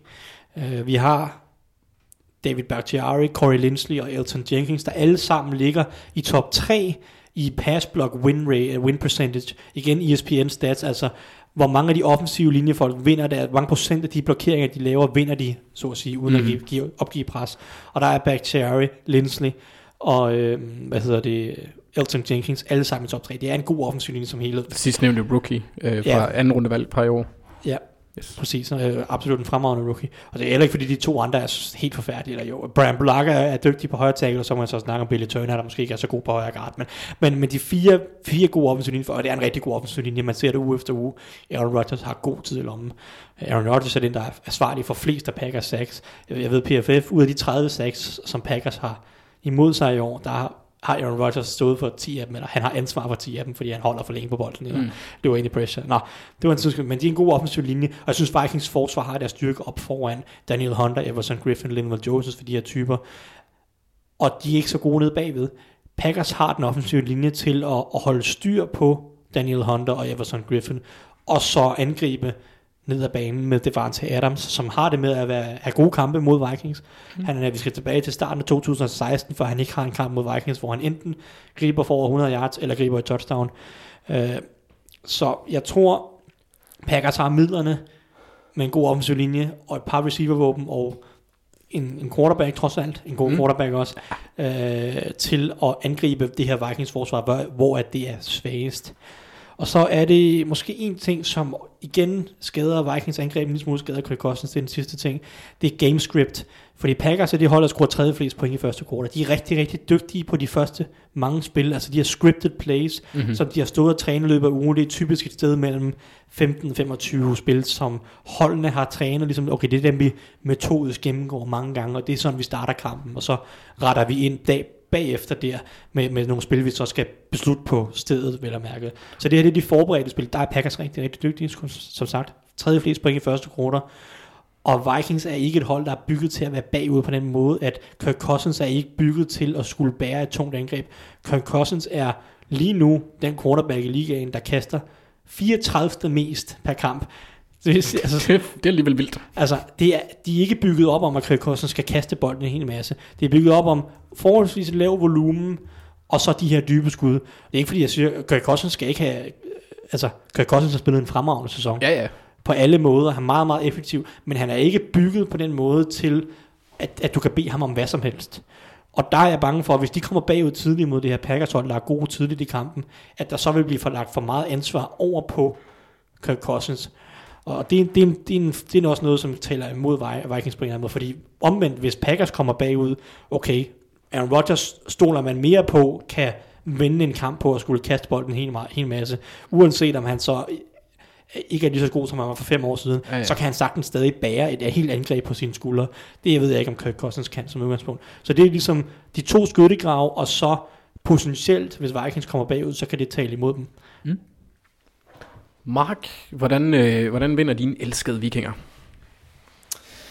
Øh, inden sæsonen startede, der cirklede jeg Vikings U to-kamp mod Packers, mindre U to, øh, som en af de vigtigste kampe for holdet. Og det var faktisk på grund af lige netop den her situation, vi sidder i lige nu. Det var, at den U to-kamp mod Packers var på udebane, og at den her senekamp øh, på sæsonen er på hjemmebane. Og det er rigtig, rigtig godt, og jeg, jeg vil give, jeg vil give uh, Teis ret i, at, at uh, man kan godt blive nervøs over Kirk Cousins og for meget pres. Og jeg tror, at det er med til at tage noget af presset af, at han er på hjemmebane, og at Vikings er seks og nul på hjemmebane. De er et stærkt, stærkt hjemmebanehold. Mm. Øhm, og, og de har overkommet ting i år på hjemmebane, øh, blandt andet mod Broncos, som øh, man ikke troede næsten var muligt. Øhm, så det er en fordel for Vikings allerede der, at de er, at de er på hjemmebane. Jeg tror, at øh, hvis vi kigger på spillet, jeg tror... at selvom at, at Packers har en god offensiv linje, så er øh, Vikings defensiv linje brandvarm lige nu, og det har den faktisk været ret meget sæson, men, men sidste, sidste uge var den med til at afgøre kampen også. Mm-hmm. Øhm, og, og historisk, hvis, hvis Vikings har skulle slå Packers, så er det de kampe, hvor de har fået fat i Rodgers rigtig meget, og det, det tror jeg, de kan komme til at få her. Øhm, kigger man på Vikings angreb, så var Thielen tilbage i, øh, i sidste uge. Mm-hmm. Det er godt.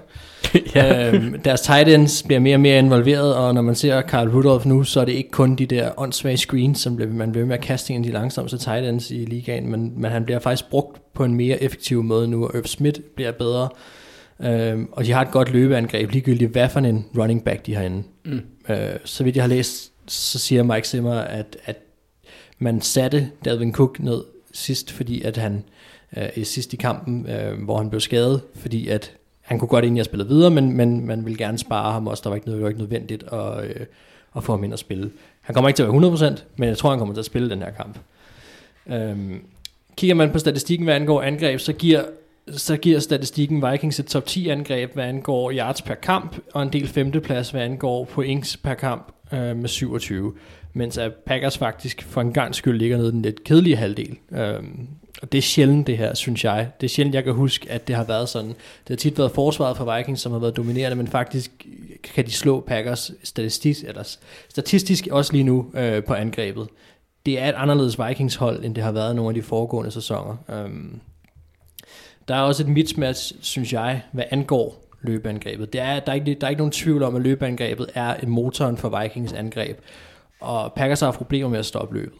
Og det kommer de, jeg, kan ikke, jeg kan ikke se, hvorfor at, øh, at det skulle blive bedre i den her kamp. Fordi at Vikings er rigtig gode til at løbe bolden også. Og netop få sat de der lange, dybe bolde op, øh, som kommer en gang imellem. Så det, jeg vil sige, at, at der, er, der er rigtig mange ting, som taler for, synes jeg, for en gangs skyld, både med statistik, men sådan set også med fornemmelse og med, med de matchups, der er på banen, for at, at Vikings, øh, Vikings de snupper den her. Og, og man kan sige, jeg er rigtig glad for, igen vil jeg sige, at det ikke foregår udenfor på Lambeau, og det er Kirk Cousins, der skal gå ud og vinde kampen deroppe i minusgrader og øh, med, med cheeseheads overalt og så videre. Det vil være fedt, men der må jeg alligevel sige, at jeg er glad for, at de får lov til at være på hjemmebane i den her kamp. Jeg vil så være alvorligt nervøs for, hvis man alligevel skal sige, fordi du slog ned på nogle ting om, hvorfor at Vikings måske kunne tabe. Jeg har, jeg har været irriteret over en ting gennemgående i den her sæson for Vikings, og, og man kan sige, at når man kigger på deres cornerbacks, Uh, Xavier Rhodes er, jeg synes simpelthen, jeg, jeg har forsvaret ham rigtig meget, og det bliver meget, meget, meget svært at blive ved med at forsvare ham, uh, og, og han har desværre en kedelig tendens, synes jeg, til at, uh, der kører på rigtig mange Vikings-sider et, nærmest et, et drikkespil om, at hver gang at han bliver skadet på et spil, skal man tage en, en tår og en øl, uh, og det er også fordi, han lidt har en tendens til at, synes jeg i hvert fald, det er jo selvfølgelig ikke noget, jeg kan vide, men at når kampen ikke rigtig går hans vej, så går han lidt i sådan en lidt diva-mode, og så i stedet for at gå ind og give den mere, så melder han sig ud af kampen på en eller anden måde. Og så har Trey Waynes og Mike Hughes skulle være inde og overtage nogle af de ting, og Mike Hughes er altså bare bedre i slotten, synes jeg, øh, end øh, han er for lille. Altså det så vi også øh, i kampen i, i sidste uge, øh, mm. han, han bliver outmatchet. Så jeg vil være super bange for på deres vejen. Det er det eneste sted, hvor jeg kan se, at det kan gå galt, det er, at, at jeg tror, det bliver en tæt kamp, og jeg kan, jeg kan lige se for mig nogle af de der lange bolde til Davante Adams, eller et eller andet drive, som, hvor, de bare, hvor Packers, det lykkes Packers at rykke bolden femoghalvfjerds yards på to eller tre spil, fordi at Zimmer holder fast i det der man-coverage, fordi at der skal blitzes, eller fordi mm. at, altså han holder fast i en filosofi lige nu, hvor at, at jeg er i tvivl om, cornerbacksene har niveauet til at følge med. For der er ikke nogen tvivl om, at safetiesne gør, hvad de skal. Harrison Smith spiller stadig sindssygt godt, og Anthony Harris spiller også godt. Sandejo har været fint at få tilbage. Men der er, der er nogle problemer på cornerbacks, og det starter med, at Xavier Rhodes ikke er, hvor han skal være. Mm. Øhm, så det vil jeg være nervøs for. Men altså, man kan sige, han, hvis han spiller, jeg ved faktisk ikke, om han er skadet, men hvis han spiller, så har han været bedre mod de lidt fysiske og lidt større cornerbacks. så øh, ja. Sådan en som Julio Jones for eksempel, og så videre, har han haft stadig formået at lukke ned. Så ja, jeg håber, at han kan genfinde noget niveau. Det bliver altså i hvert fald vigtigt. Ja. Så. Et øh, spiltip? Ja, mit, mit spilletip er, at, at den her kamp bliver tæt, øh, og at, øh, men jeg vil stadig sige, at, at man skal spille på, at Vikings vinder, men øh, hvis man spiller på, at de vinder mellem et og seks, med et og seks point, så bliver den fire komma syv igen. Det var alligevel en sød portion af. Ja. Du siger Vikings med mellem et og seks. Nu noterer jeg det inde i dokumentet, men jeg har lavet, ja. endelig efter femten uger af sæsonen nu, ja.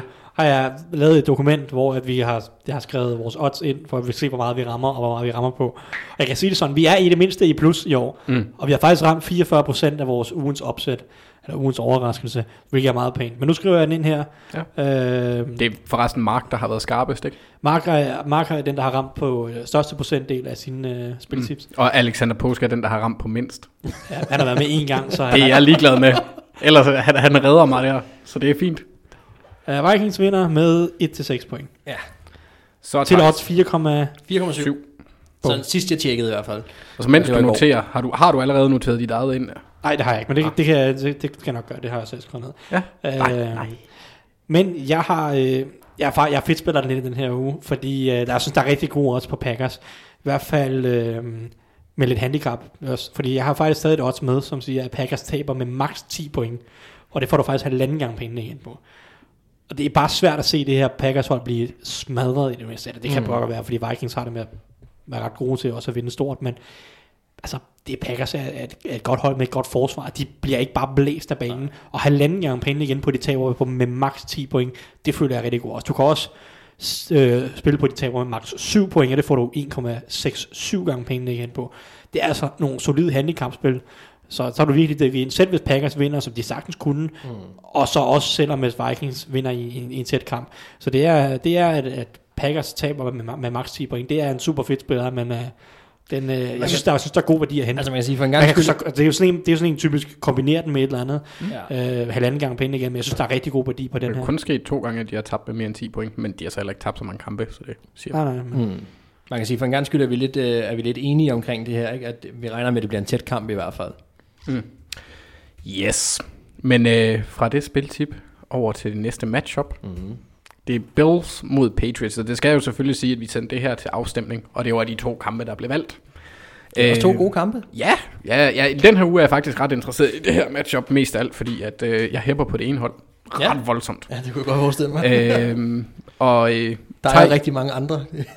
Ja, ja, Theis, du skal, du skal snakke lidt for, hvorfor øh, Patriots, de vinder. Yes, jamen der er jo ikke noget, jeg er simpelthen så glad for, at jeg får lov til at snakke for Packers og Patriots i den her uge. Det er mm. jo de to fanbaser. Glædelig jul, som, det, det, det er de to mm. fanbaser, som sætter allermest pris på mig, det ved jeg godt. Om jeg har en djævels tilgang til mine kampfordelinger. Ja, det kan jeg godt mærke. Nej, øhm, i sidste ende, så tror jeg, at den her kamp kan blive afgjort simpelthen bare på ren og skær erfaring. Står her i en, en kamp, hvor der er meget på spil, og der er bare unægteligt en umanerlig meget erfaring i Tom Brady og Bill Belichicks rygsæk.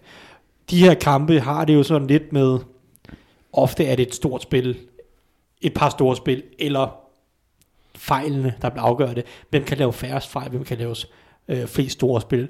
Jeg ved ikke, flest store spil, der er ikke nogen af de her to angreb, som jeg føler er super eksplosive. Så jeg tror ikke, det er det, der bliver afgørende. Jeg tror, det bliver mere afgørende, hvem laver færrest fejl. Mm. Det så vi også afgørende i den her kamp mellem Bills og Steelers, som er lidt det samme gamescript på en eller anden måde. To gode forsvar, to angreb, der halter lidt. Patriots angreb er så væsentligt bedre end Steelers, det er så, det er så en anden ting.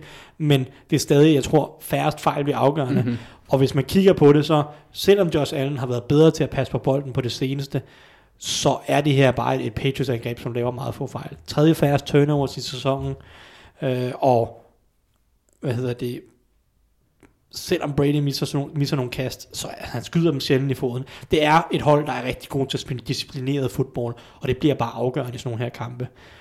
Øh, det er den første ting, og det er egentlig, så tror jeg godt, det kunne være den afgørende ting i sidste ende. Men så vil jeg også sige, Patriots forsvar har redskaberne til at gøre rigtig ondt på Josh Allen, der hvor han er svagest. Vi sad og snakkede om det sidste uge, hvordan Ravens for to uger siden blitzede ham sønder og sammen. Stor succes med det. Jeg sad i sidste uge og sagde, stiller sig ikke den type hold, specielt på tredje down, at de er mere passive, og de, de, er ikke, de er ikke komfortable med at gå nærmest all-out blitz, og så bare spille mand-mand på ydersiden. De kan bedre lide at spille lidt zone og være lidt mere konservative. Det er de også gode til, men ja, det passer bare Josh Allen bedre, at han ikke har alle de der folk i hovedet på ham, fordi han er ikke bange for at stå inde i lommen i, i lang tid, hvis det, hvis det er lang tid, han har brug for. Men, men der, hvor han havde problemer mod Ravens og har haft problemer tidligere, det er at, at diagnostisere blitzen hurtigt nok, og så vide, okay, nu bliver jeg blitzet her, så skal den derhen, og det skal bare gå stærkt. Det er der, han har nogle problemer med, ligesom at opfange det, og, og opfatte det, og, mm-hmm. og reagere på det hurtigt nok. Og der er Patriots, ligesom Ravens, de er iskolde. De har ikke noget, de kan sagtens bare køre zero blitz, mand, mand på ydersiden, alle andre blitzer. Altså, der er de iskolde, og, og det er noget, der bekymrer mig på Josh Allens vejen, fordi Steelers, de, de tør det ikke på samme måde. Det gør Ravens, det gør Patriots også. Så der skal, der skal Bills og Josh Allen finde en anden gameplan, som jeg ikke er sikker på, at han måske er så komfortabel med på nuværende tidspunkt. Og, og, og det er jo så, den anden ting er, det er, at Patriots har mega gode uh, cornerbacks. Så altså at køre zero blitz, det fungerer, fordi at deres cornerbacks kan vinde opgørende mod wide receiverne. Og Bills wide receiver, John Brown, er en fin spiller. Men det er jo ikke world beaters. uh, Cole Beasley har ikke spillet så godt på det seneste faktisk. Han har haft en del drops, pisse irriterende at se på rent faktisk. uh, og, og de andre, udover John Brown, er ikke noget værd. Vi snakker Isaiah McKenzie og wide receiver tre lige nu. Så god, han er ikke nogen god spiller rigtig vel. Så de mangler nogle våben til at slå den her Patriots secondary, når Josh Allen bliver blitzet sønder sammen, som jeg forventer han, han bliver. uh, så, så jeg tror Patriots forsvar kan gøre rigtig ondt på Josh Allen. Og det, jeg føler lidt at, at det er det bliver lidt en kamp om, hvilke angreb kan bare producere en lille smule. Det, altså, begge forsvar har potentiale til at bare lukke ned. Men det handler om to til tre drives. Vi skal have to til tre gode drives for angrebet, der kan sætte sytten enogtyve point på tavlen. Og, og det kan sandsynligvis være nok til at vinde. Og der tror jeg bare lidt mere på Tom Bradys erfaring og evne til at justere til, hvad Bills de går og, går og laver, end jeg tror på Josh Allens af, af evne til at slå Bill Belichick i et skak-matchup, eller skak, skak-opgør på en eller anden måde. Så det er, det er erfaringen, som jeg tror Patriots mm-hmm. skal, skal køre den her hjem på. Det er på rutinen på en eller anden måde. Det er evnen til at lave færrest fejl, det er evnen til at justere til, hvad der, hvad der nu er nødvendigt. Og så vil jeg lige en sidste note, det er i den her første opgør, det første opgør mellem de to hold i Buffalo, som Patriots vinder sytten ti, der havde de blokeret punt, som blev returneret for touchdown, mm-hmm. som selvfølgelig var altafgørende. Mm-hmm. Jeg lagde mærke til den her kamp mod Steelers. Steelers, de var meget, meget aggressive med deres øh, altså puntblock-team. De rushede virkelig efter at få blokeret de her punts, og de var rigtig tæt på et par gange. Jeg, jeg glæder mig til at se, jeg tror Patriots, de kommer efter, øh, hvad hedder han... Øh, Borg i Hawkes eller nogen stil, nu skal jeg huske. Bills punter. Ja, og jeg tror, ja, jeg skulle lige, jeg har glemt fornavnet, men han hedder Bo Hawkes eller nogen stil til efternavn. Han hedder Corey til fornavn. Corey Bo Hawkes. Fedt navn. Det er har et navn. Rigtig sådan øh, pornostarch, skulle jeg til at sige. Øh, sådan, han, er sådan, han ser det sjovt ud, men øh, jeg glæder mig til at se, om de kommer efter ham igen, ligesom de gjorde den første kamp, og om de har succes med det. Det er i hvert fald en, en, en lille detalje, jeg vil holde, holde øje med. Men ja. ja. Har du et spiltip? Jeg skal tage det nu. Øh, ja, det tænker jeg. Det, det kan jeg godt. Øh, jeg, øh, jeg, jeg har glemt at notere, hvad den går igen på, eller giver igen. Nå, men øh, det finder vi lige ud af, mens Marken snakker ja, det lidt. Men jeg, har, øh, nej, men jeg kan godt øh, sige det, for jeg har noteret, hvad det er. Mm. Det er, der blev skåret under atten komma fem point i første halvleg. Så det vil sige, at øh, ja, atten point er max i første halvleg. Mm-hmm. Øh, jeg tror, det er to hold, der kommer lidt forsigtigt ud, vil jeg tro. Så jeg, jeg, jeg tror ikke, der bliver skåret super mange point. Mm. Yes.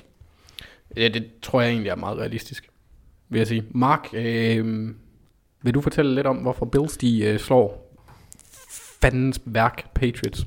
Anders, du har sat mig på en svær opgave, synes jeg. Det er dejligt at blive udfordret, mm. men øh, fordi jeg også synes, det er en svær opgave, så starter jeg lige hurtigt med en, en lille hyldest bare til, hvad Bills har præsteret, fordi de kommer ind til den her megakamp, som mm. der. Det er en, det er en megakamp for de her to.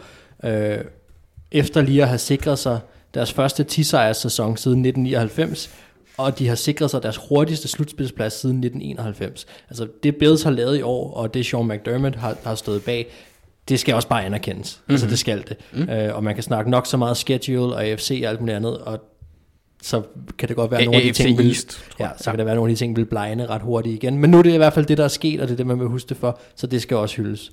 Øhm, Bills, hvis de skal ind og tage divisionen i sidste ende, så skal de slå Pats og Jets, og Patriots skal stadig tabe begge sidste kampe, som er den ene er mod Bills, og den sidste er mod Dolphins. Så der er stadig lang vej igen til, at Bills kan tage tronen. Men man kan sige, at de er tæt på, eller de er i hvert fald måske tættere på, end de har været i lang tid. Grunden til, at jeg siger det også, er, at Bills skal på en eller anden måde, det bliver hammerende ukonkret det her, men de mm. skal på en eller anden måde håbe på en brandkamp, specielt af deres forsvar, som, som bliver kanaliseret ud fra en eller anden energi om, gerne vil slå Patriots. Altså jeg tror virkelig ikke, der er noget, de hellere vil, end at tage tronen for Patriots. Og, og det æble, som bliver hejst ned foran dem, som de næsten kan nå, det, det, eller den gulerod hedder det måske mere, som det er, den skal man håbe på, på en eller anden måde kan kanalisere en eller anden, de spiller, og de kan gå ind og, og levere en kamp, som man måske ikke havde regnet med, de gjorde. Mm. Jeg synes, det er svært. Kigger man på holdene, minder de faktisk ret meget om hinanden, i, man kan sige, i hvert fald i forhold til, at de begge to er styret af deres forsvar. Det er deres forsvar, der har bragt dem så langt, som de er. Mm. Så begge to har en running quarterback. Lige præcis. Jamen, det, så det er faktisk sjovt. du, så det. det er faktisk sjovt, du siger det, Brady fordi at, at man kan sige, at, at hvis det kommer ned til Allen versus Brady. Hvis det kommer ned til, for jeg er ret enig med rigtig mange af de ting, du sagde, så det er mange af de samme ting, som jeg også selv har noteret mig, mm. at, at det bliver øh, begge forsvar potentiale til at netop at lukke kampen ned, og hvad for et angreb kan producere bare lidt. Øhm, men man kan sige, hvad er det, Josh Allen kan, som Brady ikke kan? Det er nemlig, at han har nogle unge stænger, og han kan bevæge sig. Og jeg kan sige, jeg vil have Allen ud og løbe. Jeg vil have Allen ud af, den, øh, ud, af den, øh, ud af hans pocket. Jeg vil have ham ud og skabe nogle spil med benene i den her kamp. Øhm, hvis Patriots blitzer, så skal han kunne læse det. Han skal kunne komme ud af det. Han skal kunne, han skal kunne levere på nogle broken plays. Han skal gå ind og lave nogle spil, som de ikke kan på samme måde, øh, hvad kan man sige, gameplane imod. Fordi han får det mega svært, og Bills får det mega svært mod, øh, mod cornerbacksene, mod Patriots mm-hmm. cornerbacks. Øh, og Og man kan sige, at Bill Belichick er notorisk kendt for at, at give øh, Nux, hvad hedder sådan noget, give, øh, ja. Øh, ja, på, på forsvaret, hvor at, at, øh, som quarterbacken aldrig har set, eller som quarterbacken ikke kan læse, eller som regner med, er noget andet. Og, og, og vi snakkede om det tidligere, da de mødtes nu her, at, at jeg regnede med, at, at Allen ville blive sat på skøjter i den første kamp, hvor de mødtes mod hinanden, og det gjorde han også. Og det, det kan ske igen. Øhm, og det bliver, det bliver turnovers, som Teis også sagde, som bliver, øh, som bliver, altså, bliver afgørende for den her mm. kamp. Så hvis Bills kan holde sig fra at lave turnovers, så har de en chance, og det er jo et kæmpestort hvis, fordi det er det, som Patriots er hamrende dygtige til at skabe, og har været historisk gode til at skabe i år. Derfor vil jeg have Allen ud på nogle, jeg vil have ham ud af hans bog, jeg vil have ham ud og, og skabe nogle mm-hmm. spil med benene, ud og gøre ham en trussel den vej igennem, for åbnet op for angrebet, øhm, og så skal de blive ved med at bruge deres eget løbeangreb også, som faktisk fungerer ret godt. Det er en del af det af Bills angreb, som faktisk fungerer okay. Øhm, Så, øh, så jeg vil sige, at det er en meget speciel kamp det her, og, og det, øh, det bliver en speciel form for fodbold, men jeg, på en eller anden måde, så kunne jeg godt tænke mig, at Bills kunne trække den her kamp ud ved at løbe bolden meget og prøve at undgå at lave fejl. Jeg ved godt, at det ikke er moderne fodbold, og der er sikkert en masse ting, som taler imod det, men, men jeg, ville, jeg ville håbe, at hvis jeg var Bills, så ville jeg prøve at se, om de kunne styre kampen på den måde. Ja.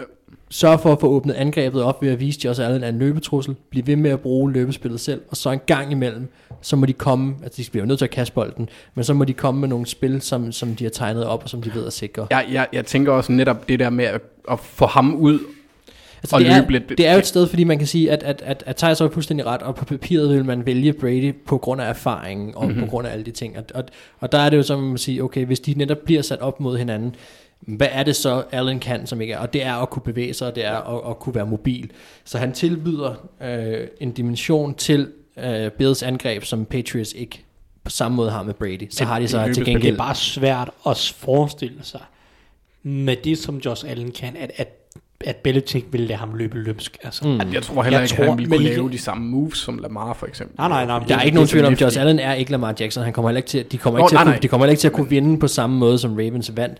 Men, men de bliver nødt til at prøve at gå ud og gøre noget, noget andet. De bliver nødt til at måske prøve at åbne angrebet op, fordi at de kommer ikke til at kunne kaste sig ja, til en sejr. Det, det, bliver, det bliver simpelthen for svært. Altså. Hvis vi skal snakke sådan lidt, jeg tror, de kommer til at gå ud og prøve at bruge en masse M T. Mm. Øh, det gjorde de også mod Steelers og Ravens i en anden grad, for at prøve at sprede forsvaret ud, mm. så det ikke bliver så svært at mm. identificere de her blitzes. Ja. Så det kan godt være, at, at Patriots, ligesom Ravens, bare er fuldstændig ligeglade, og så blitzer de bare øh, seks mand alligevel, og så er det fem, fem en mod en matchups. Men det at sprede det ud, det gør, at for det første er der typisk lidt længere ind for nogle af, af dem, der blitzer, men det er også bare nemmere at se dem komme, så altså, i stedet for, at der står otte mand på line of scrimmage, ja. Og så er der to af dem, der falder tilbage, og så er der seks af dem, der kommer. Det er nemmere at se det, når du spreder det lidt ud. Jeg tror, de vil prøve at bruge det for at hjælpe Josh Allen en lille smule, og så også prøve at bygge et quick passing game mm. op omkring ja, det. Jeg tror så, at Patriots, som sagt, er iskold, og de, jeg tror, at sagtens, de bare kunne finde på at blitz af helvedes til alligevel, men det er generelt en ting, man gør, for at komme blitzen til livs på en eller anden måde. Mm. Det kræver også, at protection holder op, for du har kun fem mand i protections, der er ikke en tight end, der er ikke en running back til at hjælpe lidt, så din offensive linje skal præstere. Men, men, men det er alfa og omega, hvis Bills skal vinde den her kamp, at de går ind og netop øh, tør at stå op øh, imod Patriots, og tør at angribe Patriots, og gøre nogle ting også, øh, i stedet for at komme ind i, hvad kan man sige, i en underdog-rolle til at starte med, og netop have for meget respekt for Patriots også. De bliver nødt til at gå ind og prøve nogle ting. Øh, og, og det her, det bliver rigtig interessant, fordi det er, hvem blinker først. Mm. Den, der vinder turnover-kampen, vinder den her kamp. Yes. Det er jeg helt sikker på, det er det, det ender med. Så det bliver, hvordan coachene de, de, i løbet af kampen, øh, hvad kan man sige, tilpasser deres hold. Det er det, der kommer til at blive afgørende. Ja, har du et spiltip? Ja, altså, det er så en af dem, som man kan sige er, er, er lidt mere... Øh, out there. Uh, man kan så sige, Anderske. Ja, den, den, den er i hvert fald... Nå, ikke så slemt. Nej, men hvis man... Den, det, altså man kan sige, selve, selve bettet er ganske simpelt, det er, at Bills vinder. Uh, men det giver tre komma femogfyrre igen, hvis Bills vinder. Og man kan sige, hvis, det var, hvis der var et Bills hold, der skulle kunne slå et Patriots hold, så begynder det måske at være nu. Altså omkring, at der skal ske et eller andet, fordi det er... De har rigtig meget momentum, Bills. De har præsteret en rigtig flot sæson, og det kan kulminere i det her. Øhm, så de har rigtig meget at, at spille for. Og, og måske, måske kan de simpelthen få en brandkamp, Og måske kan de lukke ned for det her Patriots-angreb, som, som ikke har set særlig godt ud, og hvis de kan holde sig fra at lave fejl og så videre. Ja, man kan give det et skud, hvis man har en, en, en tyver eller et eller andet, man tænker alligevel brænder i lommen, så synes jeg da, det er det var et fint. Hov, oh, det var mig. Der blev vi overvåget. Ja, det... Jeg, jeg fandt ham der, Corey Bojorquez, ah. og han har virkelig sådan en halvfemsernes porn stash, men ikke sådan et fuldt velgrown et, men et, der er på vej. Fedt. Ja. Så Nå, det skal ja, jeg lige gemme. Bills vinder tre komma femogfyrre. Ja, og vi, vi har sådan set også, vi har fået et spørgsmål fra Jens Christensen, han spørger, fordi Pats, de har ikke set godt ud på offense, burde de hente A B tilbage? Så kan man sige, der er to tilgange til det her. Der er den kyniske, som er, det gælder om at vinde, den vil sige ja. Så er der den fornuftige, vil sige nej. Men jeg tror ikke, det kommer til at ske. Nej, altså man kan snakke om, om hvad der er realistisk eller ej. Jeg vil sige, hvis der var et hold, der skulle kunne hente Antonio Brown, og så også tilbage, så synes jeg faktisk, det kunne være Patriots. Fordi, det, hvor, fordi du, hvor det giver mening på banen, vil jeg mærke. En ting er, at det giver mening på banen, det gør det. Men, men det synes jeg, det gør, fordi det, det vil kunne give en... Altså, der er ikke noget sted, hvor Antonio Brown ikke vil forbedre øh, et angreb. Det kan jeg ikke se stadigvæk, hvordan at det ikke kunne lade sig gøre. Men, men lige så meget, som du snakker om, med tilgangen til mm. spillet, og et hold, der vil kunne bære hele den hets, At, at han kommer tilbage til holdet. Men det har de jo prøvet. Det ved jeg godt, men, men, men jeg vil sige, der går ikke rigtig noget af Patriots af den årsag stadig, fordi de har i manges øjne. Enten er man diehard Patriots-fan, eller ikke også så hader man dem, fordi oh, de, ja, har, altså, de har vundet det... så meget alligevel. Så jeg tror ikke, at, at det der med, at, at jeg tror ikke, det kan skade deres omdømme yderligere.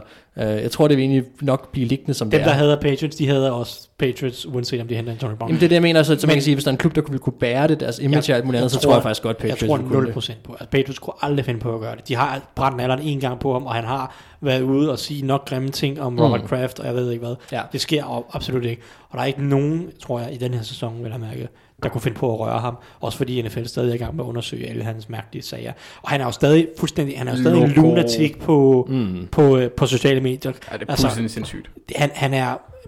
Han har, han har tabt forstanden. Men jeg vil også sige, det er også det, jeg starter med at sige. En ting er, hvad der realistisk kommer til at ske. Mm. Og, det, og det, jeg tror heller ikke på, at det kommer til at ske.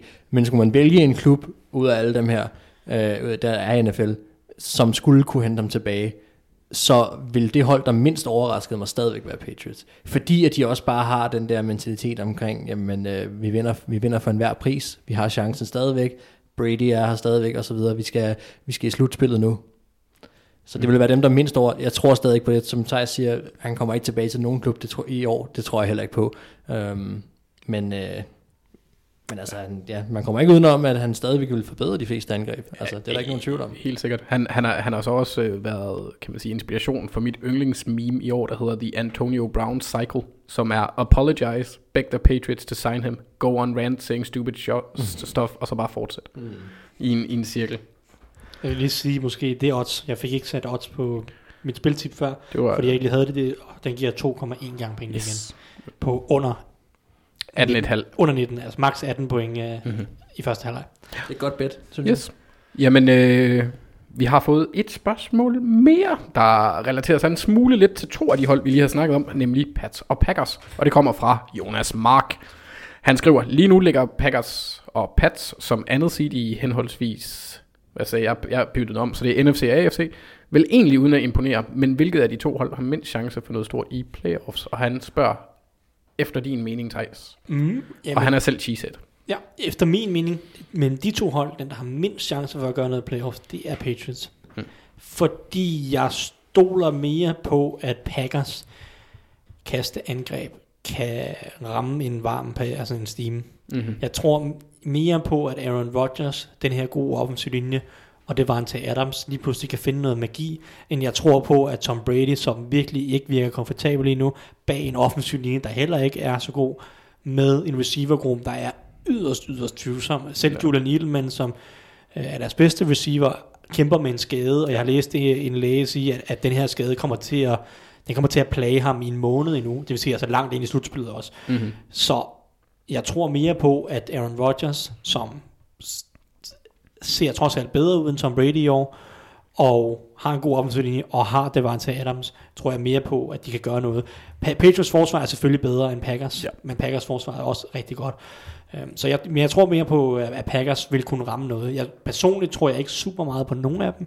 Jeg synes faktisk, det er sjovt i N F C lige nu. Jeg synes, de to dårligste hold, hvis du nu ser bort fra N F C East, som ikke eksisterer, var det ikke det, du sagde sidste uge? Jo. Hvis du nu ser bort fra N F C East, så er de to dårligste hold i den konference, eller i slutspillet, vil jeg mærke, af dem, der har første og anden set lige nu. Så Seahawks og Packers. Packers. Jeg synes, at både Vikings og forty-niners og Saints er bedre end de to hold lige nu. Mm. Men det er så... Øh, det, ja, det er så, jeg er ikke uenig. Det, det, det er så min lille ting. Men jeg vil sige, ud af de to hold, der hælder jeg mod, mod Packers. Som jeg som sagt, jeg, er ikke, jeg, er ikke, jeg tror ikke nødvendigvis super meget på nogen af dem. Altså, hvis jeg må tilføje noget, så nu ved jeg godt, der blev spurgt til dig, vil sige, at, at det, som, det, må du ikke. Nej, det, må du det som der kunne tale for Patriots, man kan sige, lige nu ligger de som divisionsvinder øh, og står til at skal møde Ravens, hvis det er, altså på en bye week og står til at møde, som det ser ud lige nu, ikke? Så vil de skulle møde Ravens i divisional uh, round, ikke? Ja, ah, ah, ah, ah. Jo, de ligger der øverst lige nu, ikke? Så vil de få en bye week, og så vil det være Ravens, de møder, ikke? Ej, altså Patriots har anden set lige nu, ikke? Jo. Så vil de skulle... Åh oh, ja, det er rigtigt, yes, ja. Sorry. Ja, ja, lige ved... Det er først i, hvis det, begge to går igennem, yes, så det er A F C Championship. Det er, det er mig, der, der foregriber tingene. Står til at møde men Chiefs det, men, men, i divisionen. Ja, lige præcis. Det er ikke ret meget bedre. Yes. Nej, men Bære. Det kan man så sige, at, at man kan sige, hvis de møder Chiefs, mm-hmm. så ja, så er, det, så er det et problem. Men, men øh, ellers, de hold, som Packers har en chance for at møde i N F C, er, er synes jeg, markant stærkere ja. end Steelers, Texans og sådan set også Bills, som ligger i A F C. Øhm, og man kan sige... Det, alene det kunne tale for, at Patriots kan ramme ind i nogle modstandere, hvor at deres forsvar vil være nok til, at de kan t- komme længere, hvor at jeg, kan se, jeg kan se Packers, lige nu ligger, pa- lige nu ligger Packers til at få en bye week. Øh, men lad os nu sige, Vikings snupper divisionen, når de skal ned og spille wildcard, jamen så kan de ryge ud med der, mm-hmm. med det samme Packers. Ja. Øh, og der, der tror jeg på, at, at Patriots kan ramme ind i nogle modstandere, som kan i sidste ende give dem mere succes i slutspillet. Det er klart, at rammer de ind i, i Chiefs med det samme, så bliver det svært. Øhm, men, men de har altså en chance mod både Steelers og mod Texans og mod Bills, skulle det ske sådan. Ikke? Mm. Må lige nævne semi-breaking news, fordi Dak Prescott skulle efter sigende have skadet sin skulder. Nå. Øh, og Jason Garrett siger, at lige nu der er det svært for ham at have en altså function. Altså holde okay. bolden. Øh, og kaste bolden. Shit. Hold da op. Vel at mærke. Der er ikke nogen, der er ikke nogen melding på, hvad de tror, og hvor meget de tror på, han kan blive, om han kan blive klar, eller hvad noget. Men der er åbenbart en skulderskade til Dak Prescott, som øh, selvfølgelig kommer på et umanerligt dårligt tidspunkt. Øh, så det, men det, det er det, godt det, nok ærgerligt for Cowboys. Nu må vi se, om han bliver klar, eller, eller hvad det er. Men øh, det... Øh, er det jo der træning, eller skade den? Eller? Ja, det ved jeg så ikke. Det, det, er det onsdag, det er de ikke trænet nu, så det må... Nå, jeg, nogle gange så, det, så falder de derhjemme, eller et eller andet helt åndssvagt. Øh, øh, så... Øh, Jeg har bare fornævnt, at uh, Cowboys backup, det er Cooper Rush, ja. som uh, jeg tror, måske har han overhovedet et kast af ting. Og han har, han, har, han har været inde på et tidspunkt. Har han været inde på et tidspunkt? Ja, det er jeg ret sikker på. Det kan, jeg, kan, jeg mindes ikke, men det kan godt være. Men uh, uanset hvad, så jeg kan se, at han har i år et, han har tre kasteattempts faktisk i, nej det var sytten, to tusind sytten har han tre kasteattempts. En completion. Og en completion, ja, for, tre, for, for to yards, så uh, det er... Det, en eksplosiv mand. Det, det, det er vildt og voldsomt. Det er jo selvfølgelig lidt øh, noget lort, hvis det er et, et stort matchup skal udlægge sig det. Lad os håbe, han bliver klar. Men der, mm. jeg ved ikke mere på nuværende tidspunkt, så lad os bare gå videre. Men det er jo lidt uheldigt. Ja, ja det må man da sige. Ja, men øh, så skal vi til ugens overraskelse. Og øh, Mark, hvad vil du overraske os med? Altså jeg... Ja. Jeg har... Øh, ja, jeg har faktisk... Ja, jeg har to bud, jeg sidder lige nu og finder ud af, hvad for en af dem jeg egentlig skal vælge. Ja. Øhm, men øh, jeg tror, jeg går med Jaguars. Jaguars over Falcons. Giver, Minshew Mania. Ja, det giver tre komma femoghalvtreds. Falcons, øh, jeg tror, de har fået de odds, som de har på grund af kampen i sidste uge, og, og man kan sige også på baggrund selvfølgelig af nogle af de præstationer, de har leveret her senere på sæsonen. Men jeg stoler absolut intet på, at Falcons ikke bare kunne falde fra hinanden igen, som mm. de har gjort tidligere i sæsonen. Og Jacksonville lavede noget, et fint comeback i sidste uge, og, og, og fik deres angreb til at fungere rigtig fint. Så jeg synes, jeg synes faktisk, der er noget, der er noget, noget skævhed i, i, øhm, i det odds. Jeg synes, der er for stor forskel på, at, at Falcons skulle give en komma treogtredive, og Jaguars skulle give tre komma femoghalvtreds. Mm. Jeg kunne sagtens se, at det bliver en tæt kamp. Uh, jeg kunne sagtens se, at Jaguars vinde. Jeg kan i hvert fald ikke se, at Falcons skal være store favoritter. Hvis uh, Minshew han nægter at, at tabe igen, fordi det, altså, der var godt nok nogle spillere fra Jaguars, mm. som om, uh, hvor det så ud, som om de ikke gad. Ja. Øhm, ja, Teis. Jamen, øh, vi satser lidt igen i den her uge, ligesom Mark, tager vi et, et ganske højt odds. Nu ramte vi jo sidste uge, Falcons. Ja. Så øh, den her uge, der går jeg med en divisionsrival til Falcons, og øh, det er Carolina Panthers, mm. som jo, er det seks kampe, de har tabt i træk nu? Eller noget af den stil. De har tabt mange kampe i træk nu, og øh, jeg tror, at de har en chance mod Colts alligevel. Ja, ja. Øh, de kan godt stadig løbe bolden. Colts forsvar ved jeg ikke, hvor godt det er. Og så er der den her unknown factor, som hedder Will Greer, fordi de skifter jo quarterback nu, Panthers. Mm. Det er ud med Kyle Allen, som har været kastet femten interceptions de sidste seks kampe, tror jeg det er. Så det var noget en rutsjebane med ham som quarterback. Ja, yeah. Han blev nok bare lidt overvurderet i starten, fordi han vandt nogle kampe. Mm. Sådan er det jo typisk. Men øhm, de, Colts har ikke noget at forberede sig på. Hvad er Will Greer for en type? Hvordan passer han ind? Hvordan sætter Panthers angrebet op? Hvilke kreative ting gør det? Ja. Fordi Panthers kan gøre mange kreative ting med Christian McCaffrey, Curtis Samuel, D J Moore. De kan alle sammen gøre mange forskellige ting. Og hvad gør de så for at bruge dem til Will Greers fordel? Det er en ukendt faktor, og så er Colts heller bare heller ikke bedre, altså offensivt heller. Nej. Det er ikke et hold, som går ud og smider, jeg ved ikke, hvor mange point på tavlen, tror jeg. Lad os se, fordi Panthers forsvar også har haft nogle problemer, men, men sandsynligvis ikke. Og, og, og Panthers var så, trods alt med i den her Seahawks-kamp. Der, der var noget fight i dem. De har haft nogle kampe, hvor de er blevet blæst ud af banen mm. og set lidt modløse ud. Der var noget fight i dem, trods alt i den her Seahawks-kamp, og de var med i den helt til sidst, indtil at Kyle Allen kaster to interceptions til Bobby Wagner og K J Wright. Og var det to gange K J Wright der måske? Jeg tror, han fik den, ja. To. Ja. Nej, Bobby Wagner, Bobby Wagner havde en, en, men jeg, jeg kan ikke huske, om Wright havde Wright. Det er også ligegyldigt, men... Ja. Uh, jeg tror var... faktisk den ene blev kaldt tilbage på grund af en penalty, når jeg husker det. Men, men uh, han var løs med den. Han var løs med bolden, og, og der, men der var noget fejl i den trods alt, og det, mm-hmm. jeg tror godt det kan udløse en sejr. Det kan tre en halv gange penge igen, og det kunne jeg godt se egentlig, at, at der var en lille overraskelse der. Ja. Det, det, det er selvfølgelig et sats, men uh, god ja, Panthers. Jamen, altså det var heller ikke lige frem, fordi måske det... også ønsketænkning, fordi jeg har brug for McCaffrey vinder mig en fantasy liga, men men ah. Jamen, jeg synes faktisk, jeg synes faktisk det er rigtig godt set det der med at at det, det bliver tit lidt undervurderet faktisk det der, når der kommer en en, en quarterback ind, som er en lille smule ukendt eller som som de ikke har samme øh, game tape på modstanderen. Ja. Så for, kommer der tit det der overraskelse. Og så har den quarterback så til gengæld en tendens til at blive overvurderet helt vildt bagefter, man tænker, åh, mm. oh, hvem er det, og hvem kommer han ind og, og tager pladsen for den starten og sådan noget. Sådan er det sjældent, ikke? Ja, men øh, øh. men de kan godt gå ind og vinde en enkelt kamp eller to. På, netop på den baggrund der, ikke? Det er yes. svært at gameplan mod. Ja, men øh, så er det. Den her gang kan vi godt nå nogle lytterspørgsmål, så jeg, jeg, jeg vil lige starte med at svare på det første. Det kommer fra Stefan Kirkedal, og han spørger simpelthen, er Teis blevet syg? Det er han ikke. Han er ganske frisk. Altså, jeg synes, han ser, han ser okay ud. Ja, altså han roste en, en running back på Twitter i weekenden åbenbart. Det har jeg ikke set. Jamen, jeg, har... jeg ved simpelthen ikke, hvilken running back han snakker om. Nej, det kan ja, være, det er Lamar Jackson. Ja. Ja. Jamen, jeg ved simpelthen ikke, det kan, jeg ved ikke, om det er måske college running back. Jeg sad og så på en Mississippi State-spiller, der hedder Kylan Hill, øh, som var ganske underholdende. Men, men jeg kan sige, ellers så, hvis jeg har rost en running back sådan helhjertet, så har jeg fuldstændig... Du har fortrængt det. Så, så, så er det sket i en anden tog. Altså, det er ikke ah, noget, jeg kan huske. Jeg vil sige, hvis du ser L S U-kampe, påvirkning. Kan man ikke lade være med at, at, at blive lidt glad, når man ser Clyde Edwards. Edwards, oh. Edwards Hilaire, okay. Han, han er det store... Crush. Han er sådan en lille bowlingkugle. Ja, ja. Ja, han er sjov. Han er en sjov spiller. Ja, når, når, det, når nu er sagt, så kan jeg jo godt rose running backs. Det betyder bare ikke, at de er vigtige jo. Nej, nej. Men, men de, de kan godt være gode til deres de job. Være, deres de job er bare ikke vigtigt. Ja, præcis. Mm. Jeg har flere running backs, som jeg nyder at se i, i høj grad uh, spille fodbold. Ja. Og øh, næste spørgsmål, det kommer fra Mads Gelting. Han skriver, Aikman sagde i tv under Thursday Night Football, Ravens Jets, at han ikke var så vild med en spy, i dette tilfælde på Lamar Jackson.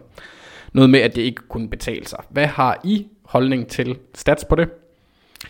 Er det spild af mandskab? Øh, jeg har ikke stats på det. Nej. Det er ret svært at finde. Ja, det er det. Der er, jeg, jeg kunne ikke finde noget. Nej, jeg, jeg har også jeg har heller ikke kunne finde noget. Jeg vil så til gengæld sige, at, at, at jeg, jeg hørte også godt, at han sagde det. Jeg ikke, men sad og så kampen. Øhm, og jeg vil sige, at når det er Lamar Jackson, kan vi godt snakke om, at det er spild af en spiller, der kan bruges i coverage og tage ham ud, fordi Lamar... Lamar. Mm. Han, han brænder alle. Ja, præcis, det er det. Du, din spy typisk skal gerne være nogenlunde lige atlet mm. med den quarterback, som han så spyer. Fordi ellers så hjælper det ikke noget, at han får det en mod en matchup, gør, og mm. der er der bare ikke nogen, der kan følge med Lamar Jackson. Nej, det er præcis. Så det er, jeg må indrømme, da jeg hørte det, så tænkte jeg, at den der den er gratis for ham at sige, fordi det er Lamar Jackson. Mm. Der findes altså andre situationer, hvor jeg stadig vil mene, at det ikke var spild af spillere, at man yeah. brugte en spy. Og specielt i noget, der kan være noget red zone, og andet, hvor at man måske kunne køre... Situational et, ja, football. Præcis. Der er, nogle, der er nogle steder, hvor det giver mening, og det vil så være mod mindre mobile quarterbacks end Lamar Jackson, ikke?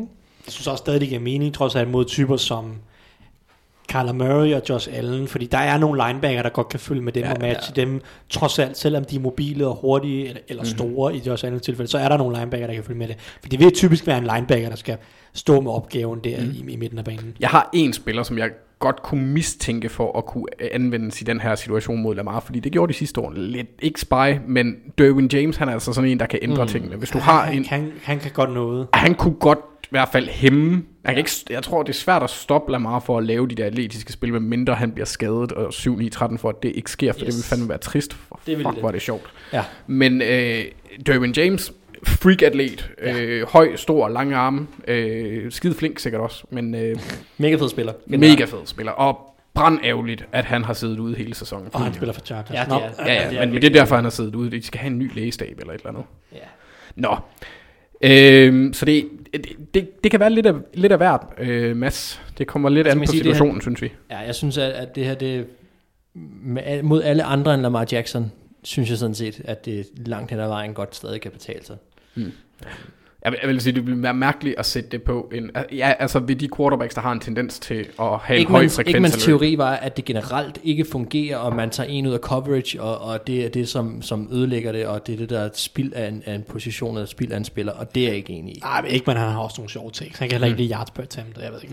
Nej. Ja, ja, ja, han er, han er altså, han siger nogle ting, og så bliver lyder han interessant. Men det, det, han er så også sådan, altså Joe Flacco har, har bedre. I det mindste tør han at have nogle takes. Det er sandt. Det er der ikke nogen tvivl om. Men, men jeg, jeg, jeg har altid haft sådan lidt, han var, nej det skal vi ikke ind på. Jeg synes, han er en lille bitte smule overvurderet som spiller, også fordi bare sådan rent statistisk for eksempel, der har Joe Flacco haft en bedre karriere end ham. Han har bare ikke tre Super Bowls. Det booster, når man har været på Cowboys og så videre. Der er en masse ting i det. Nå, videre til næste spørgsmål. Det kommer fra Jakob Dekkers. Han spørger, hvilke parametre ser I som anderledes i år end foregående mange år, som har gjort netop denne sæson så uforudsigelig? Og Teis, jeg kan nærmest se dig knuppe dine nipples af glæde. Jeg synes, det er et godt spørgsmål, og jeg vil sige, at jeg synes, der er en klar ting, som for mig gør det. Det er, at de aldrende quarterbacks er faldet i niveau. Mm. Vi har de sidste ti år haft en skare af fem til ti rigtig, rigtig dygtige quarterbacks, og i år er der bare ikke så mange af dem, der præsterer længere. Vi har for det første, Andrew Luck, han stoppede karrieren inden sæsonen. Det er bare, det, det er noget trist. Philip Rivers, han er toast. Han er done. Tom Brady har haft sin dårligste sæson siden, jeg ved ikke, to tusind og to nærmest. Uh, Aaron Rodgers også ikke på det niveau, han var for fem år siden. Ben Roethlisberger er ude, han har været hele året. Matt Ryan er sat i en umulig position hos Falcons, og ikke, heller ikke været lige så god, som han var for tre år siden. Uh, vi har ikke haft nogen Cam Newton, og så Drew Brees har været skadet i en stor periode af sæsonen. Det betyder bare, at, at, at, at nogle af de her, eller hvad skal jeg sige, okay, nu bliver lidt snørklet det her, men mm. lad, mig, lad, mig, lad mig prøve at forklare, hvad jeg mener med her. Det er bevist, at man, hvad hedder det, man ved mere om et kasteangrebs fremtidige præstationer allerede efter uge tre af sæsonen, end man ved om forsvarets eller løbeangrebets præstationer resten af sæsonen på noget som helst andet tidspunkt. Og det bliver meget kringlet og svært at forstå, det, og det ved jeg godt, men det vil sige, at korrelationen mellem de tre første uger af kasteangrebets præstationer, der er større korrelation mellem det og hvad man så ser resten af sæsonen, mm-hmm. end der er mellem en løbepræstationerne på noget som helst andet tidspunkt. Det vil sige, at efter tre uger, der ved du mere om kasteangrebet, end du ved om løbeangrebet efter tre, fem, ni, syv, femten, sytten uger. Du ved på intet tidspunkt ret meget om løbeangrebet, altså sådan i predictive, mm-hmm. altså du kan aldrig. Løbeangrebet og forsvarsspil generelt er notorisk ustabilt. Det er væsentligt sværere at forudsige. Det er kastangrebet. Allerede efter uge tre ved du mere om det, end du gør om nogle af de andre ting på noget som helst andet tidspunkt i sæsonen. Mm. Og det er, kommer ned til en faktor for mig, det er quarterbacken. Der er, kastangrebet er båret af en mand, og det er quarterbacken langt mm. hen ad vejen. Og hvis der er en stabil faktor på kastangreb, så er det mere stabilt igennem hele sæsonen. Mm. Og hvis du så tager en sæson, hvor de alle de bedste, ikke alle de bedste, men en, en, en god portion af de bedste quarterbacks, enten ikke præsterer på det samme niveau som tidligere, og er mere svingende selv, eller ikke er der længere, så er der bare ikke så, så bred en elite af quarterbacks, og det gør det bare mere ustabilt. For mig at se, at det er den afgørende faktor. Mm. Jeg ved godt, at vi har yngre quarterbacks nu, som er på vej. Lamar Jackson, Patrick Mahomes, Deshaun Watson, Dak Prescott og hvad ved jeg, mm. Russell Wilson. Øh, altså de her typer, de er selvfølgelig klar til at tage over i en eller anden grad, men jeg synes ikke, at eliten er lige så bred og stabil, som den har været tidligere. Mm. Øh, og, og det gør, at, at det er mere ustabilt i en eller anden grad, for der er ikke så mange stabile quarterbacks, der bare kan bære deres hold, som vi for fem år siden havde vi Peyton Manning og Drew Brees og mm. Tom Brady og Ben, Ben Roethlisberger, og jeg ved ikke hvad, der bare smadrer ligaen uge efter uge på en eller anden måde offensivt. Ikke? Og det synes jeg ikke, vi har på samme måde i år.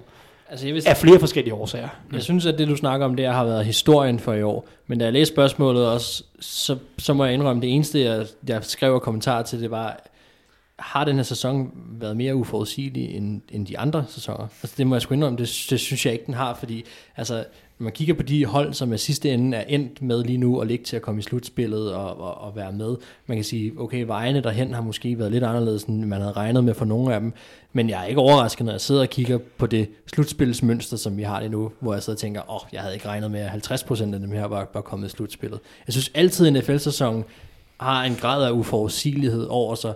Jeg synes ikke, den her har været speciel i forhold til så meget. Jeg kan ikke, jeg kan ikke komme ja, på noget, hvor jeg synes, at det har været meget. Jeg synes, at topholdene har været mere ustabile. Vi ser et større spænd i præstationerne mellem. Jeg synes kun, det er Ravens, der har holdt et stabilt højt niveau gennem en længere periode. Saints har så været lidt, fordi de har manglet deres quarterback, men vi har set udfald fra forty-niners, vi har set udfald fra Seattle, vi har set udfald fra Vikings og Packers. Som, det er stadig hold, som har elleve og ti sejre. Ja, ja. Nå, men der er jo nogen, der skal have sejrene, ikke? Og jeg siger jo, også, selvfølgelig, jeg, men, men så så er de udfald jo. Hvis du bare kigger på sidste sæson, Patriots og Chiefs, de bullerede der derude. Det samme gjorde Rams og Saints. De fire hold, de var i, lad os sige, tolv ud af seksten kampe i, i sæsonen. Mm. Mega stabile. Mm. Der synes jeg, der er, der, der er flere udfald, ja. Øh, der er flere udfald fra nogle af topholdene i år. Og jeg synes ikke, udover Ravens, at der er et af altså holdene, og måske Saints nu, hvor Drew Brees og det angreb virkelig flyver, som er consistent på en eller anden måde. Okay. Jeg synes, at, jeg synes, at forty-niners og Packers og Øh, Patriots og andre har haft nogle udfald, som, som gør det mere ustabile end tidligere. Der er udfald, men jeg synes, når man stadig ligger med elleve, elleve sejre, og hvad det er der stadig mange, der gør, så, så, har de, så er det for mig consistent. Yes. Nok. Så også snakker om, at bunden er dårligere i N F L i år, ja, vil jeg sige. Ikke, det og det være. Giver jo nogle sejre gratis, ikke? Mm. Nå. Ja. Men øh, vi, vi, øh, vi løber lidt på et, øh, et tight schedule her, så, ja. så vi har selvfølgelig fået lidt flere lytterspørgsmål, som vi også gerne vil øh, svare på. Dem gemmer vi lidt til et senere afsnit. Øhm, vi har også, inden vi begyndte, kåret ugens spørgsmål, og det blev øh, Mads Gelting, der, der øh, øh, ja, vinder øh, for ugens spørgsmål i den her omgang. øhm, og så er det ellers videre til picks, og vi starter fra toppen. Tampa Bay mod Houston Texans, som jo, og det er derfor, den her weekend er fantastisk. Der er lørdagskampe. Mm-hmm. Og der er søndagskampe, og ingen torsdagskampe, ingen mandagskampe. Eller jeg ved ikke, om der er mandagskampe. Mandagskampe er der, men der er tre kampe lørdag, og det, det, det gør mig glad. Vi starter Tampa Bay mod Houston. Så står der i min picks her. Ja. Øh, den er ikke så nem, som den kunne have været, fordi Buccaneers skal score mange point mod ja, de fleste hold. Men nu mangler de Chris Godwin og Mike Evans, for den sags skyld. Øh, og det Øh, gør den lidt sværere. Jeg har lyst til at tage Buccaneers, men jeg tror nok, jeg tager Texans trods alt. Jeg er ikke så meget i tvivl, Texans. Yes. Jeg vil så også sige, det er ret voldsomt, hvis man satser på, at et hold med Brashard Perriman, givet han havde en god kamp. Han er ikke den første receiver. New England Patriots mod Buffalo Bills. Ja. Åh, oh, ja, det, det her, det er sådan en, hvor man, hvor man skal finde ud af, at man er med hjertet eller med hjernen, ikke? Um, Jeg synes sådan set, at, at, at hjernen også sagtens kan være i tvivl af den her kamp. Mm. Altså, ja, det er, ja, det er fordi, man skal, ud af, man skal ud af hele den der med, at, at Patriots altid er favorit nærmest. Drop ikke? Hjertet, drop hjernen, lyt til anus, Bills. Okay, Anders der Bills, okay. Øhm, ja. Mærkelig lyd, du lavede der, Mark, ja, efter jeg refererede ja, mit anus. Ja, men, men, jeg, jeg synes også, det var øh, hård kost. Ja. Øhm, oh. Ej, ved du hvad? Teis, jeg tager det ud i dine lidelser. Jeg tager også Bills. Okay, jamen jeg, jeg, jeg var også på vej til at tippe over den vej, øh, må jeg indrømme. Så lad os bare gå med et enstemmigt Bills, og det tror jeg godt, det er første gang i det her årtusinde, at man går med enstemmigt Bills over Patriots. Det er også en det, lidt, det, det bider sikkert i røven, fordi det, det er Patriots sikkert. På hjemmebane. Men, øh, helt sikkert. Men øh, lad os, de har en chance, Bills. Ja, ja. San Francisco forty-niners mod Los Angeles Rams. Den tager forty-niners. Ja, de kommer tilbage på sporet her, og de saver dem sikkert over med tyve point. Yes. Atlanta Falcons mod Jacksonville Jaguars. Eller Jaguars, som nogle amerikanere siger. Det er hammerende svært at blive klog på Falcons. Um, ja. Fordi de har potentialet til bare at smadrer dem fireogtredive nul, altså hvis de, hvis de virkelig rammer altså deres mm. topniveau, men deres bundniveau er bare latterligt lavt også. Jeg tror, de vinder den her. Jeg tror, at jeg tror endda, at det bliver komfortabelt, må jeg indrømme. Mark, du tog også Falcons, eller? Nej. Nej. Jackson. Jackson. Jackson. Oh, jeg går med hjemmebaneholdet her. Jeg laver en Mathias. Mm. Det, okay. det, er, det er jeg ked af. Men det betyder sikkert, at Jacksonville vinder, for Mark han plejer at få ret. Cleveland Browns mod de nye Cleveland Browns. Baltimore Ravens. Ja, vi tager ja, med Ravens. Ja, Monica Ravens, de lige tager sig sammen den her gang, og så, så lukker det der første seed, og så kan de holde fri indtil midten af januar. Ja, det håber du på. Det håber jeg bestemt på. Mm. Det ja. ville være skønt, hvis man lige skulle møde Robert Griffin i stedet for Lamar Jackson i uge sytten. Ja. Indianapolis Colts mod Carolina Panthers. Panthers. Du, du går simpelthen også med Panthers. Jeg synes, jeg, synes, jeg, jeg, jeg kan rigtig godt lide, øh, for det første synes jeg egentlig, at Panthers har et ret solidt hold. De har problemer med quarterbacken, det er der ikke nogen tvivl om. Øhm, men jeg tror faktisk, at den faktor, som du også selv lidt brækker i spil, det der med, at der kommer et forholdsvis ubeskrevet quarterback-blad ind, øhm, det kan godt være svært for Colts at have noget og, og gameplan så ordentligt det. Jeg jo, tror Coles faktisk godt, ikke at set god ud de sidste mange uger. Nej, nej, nej, nej, nej det er klart. Altså, det, det er jo klart, det bliver nødt til at være med men, noget også, ikke? Ja, men jeg tager også Panthers, jeg står ved mit opsæt den her uge. Ja, ja men det er nogen, så er det også lidt nemmere at tage kredit for den i næste uge. Synes, uden kommentar. Jeg synes, det er fint. Man kan sagtens tage kredit for noget, man ikke står ved. Ja, det var mig, der opfandt flyet. Uh, Miami Dolphins no. mod Cincinnati Bengals. Din klimasønder. Hvad sagde mm. du? Uh, mm-hmm. Det var med det formål. Dolphins mod Bengals. Dolphins mod Bengals. Det er jo åh, en kamp også. altså. Jeg, altså, jeg, jeg er altså, Bengals ikke kan jo tåle at vinde her, ikke? Jeg er ikke i tvivl om, at Dolphins tager den. Ej, ja, det, det tror jeg også, de gør. Ja, det, det hælder jeg også mod. Men Bengals kan jo tåle at vinde her og stadig have et first overall. Mm. Det er jo afgørende for dem. Men ja, lad os sige, at Dolphins vinder. Jeg kunne bare ikke forestille mig, at Brian, Brian Flores ville, øh, ville tabe en kamp for at sikre sig en draftplads. Ja, det og, og det hold har han. Men Bengals har også været bedre på det seneste, så de kunne godt risikere at vinde den lige pludselig. Altså, jeg er ikke overrasket, hvis Bengals vinder. Det, det, det er jo ikke fordi, jeg synes, det ville være et vanvittigt chokerende. Men, men, jeg, men jeg tror, at, at, at Dolphins øh, kan mønstre en sejr her. Det kan godt være, det er mig, der ville chokere mig. Det, jeg synes bare, der er oceaner af forskel på, hvor godt de to hold er trænet. Nå, mm. New York Jets mod Pittsburgh Steelers også. To hold, hvor der er oceaner af forskel på, hvor godt de er trænet. Mm. Ja, det må man godt nok sige. Ja. Jamen, det er Pittsburgh. Ja, men lad os bare gå med det. Men altså, altså, jeg kan det, godt tage Pittsburgh, hvis du gerne vil gå anti-jinx. Nej, men det er ikke, ikke noget med anti-jinx. Jeg, det, det går jeg ikke op i. Doc Hodges. Øh, når man, altså Steelers, de kan tabe til alle hold, fordi deres angreb kan smelde sammen mod alle hold. Mm-hmm. Øh, og, det, og det kunne de sagtens gøre mod et aggressivt uh, Greg Williams forsvar, der blitzer, og det virkede han ikke ret god til at håndtere i weekenden. Hodges. Så, men øh, lad os bare tage Steelers, det er det, for det, det fornuften siger, men, men altså Steelers kan sagtens tabe den her. Yes. Og der er fine odds på Jets på hjemmebane, to komma femoghalvtreds eller noget stil, det, mm. det er fine odds. Næste kamp. Tennessee Titans mod New Orleans Saints. Ja, vi går med ham oldefar der, der er kommet i gang nu. Drew Brees, han, øh, han, svinger, han svinger højre arm. Jeg tror, det var Tannehill, du ville... Øh... Ej, så gammel er Tannehill ikke. Okay. Hvis han er oldefar, så ved jeg satme ikke, hvad Drew Brees han er. Nej, nej, det var mere, fordi du skulle se en, der var kommet i gang. Så troede jeg, at du ville, øh, ville have et opsæt. Ja, nej, altså, det tager Saints. Fint, så tager jeg Titans. You bastards. Uh, det blev Saints, selvfølgelig. Uh, Washington Redskins mod New York Giants. Så det uh, den... det må være den sidste bowl-kamp i college-weekenden. Mm. Ja, måske. Ja. Øhm, jeg tror, at Redskins vinder. Ja, det gør jeg også. Må jeg indrømme. Okay. Det Terry, bliver Redskins. Uh, Terry McLaurin. Jeg synes, de lavede nogle ting i sidste uge mod Eagles, som var godt. Ja. Øh, og det tror jeg godt, de kan overføre. Denver Broncos mod Detroit Lions. Wow.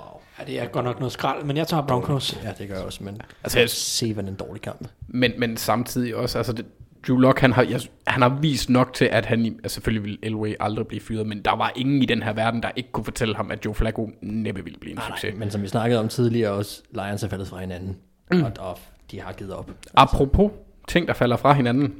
Los Angeles Chargers mod Oakland Raiders, det er i den grad to hold. Det her, det var, det her, det var min, faktisk, da vi snakkede øh, op, eller hvad hedder det, opsats tidligere, eller bedste odds på øh, største overraskelse, så havde den, jeg lå og svingede mellem, det var Raiders eller Jacksonville. En af de to skulle jeg tage. Øh, og jeg er fristet af at tage Raiders i den her kamp, fordi jeg, jeg synes, at ja, ja, ja Chargers er, er, er, jeg forstår det ikke. Altså, jeg forstår simpelthen ikke, hvordan at de kan blive... Øh, jeg synes ikke, de spiller særlig godt, og jeg, mm. synes, jeg, jeg forstår det ikke med de spillere, de har til rådighed, og jeg ved godt, de, de har været ramt af skader meget og så videre, men, men, men de, det fungerer bare ikke særlig godt for dem. Mm. Det hjælper, at de har fået Derwin James tilbage, det er der ikke nogen tvivl om, og, men ja, nej, jeg, ved du, jeg går, nej, jeg skal gå med Raiders. Teis? Jeg går klar med Chargers. You bastards. Hvad valgte du? Jamen det er jo det. Oh. Så, så nu skal jeg vælge om, hvem tror jeg mest på af Mark og Teis. Mark, han har det med at få ret. Så jeg tager Mark. Jeg ved, det, det har jeg. Okay, jeg så statistikkerne for det Teis, han lavede i går. Det kan være, jeg er influeret. Philadelphia Eagles mod Dallas Cowboys. Ja, det kommer jo meget an på Dak. Altså, men det vi lige har fået at vide nu fra Teis, altså hvis, hvis Dak ikke spiller, så er det Eagles. Ja, det bliver lidt sådan, det bliver lidt en helgradering for en. Hvis Dak spiller, så er jeg ret sikker på, at så, så hælder jeg mod Cowboys. Det gør jeg også.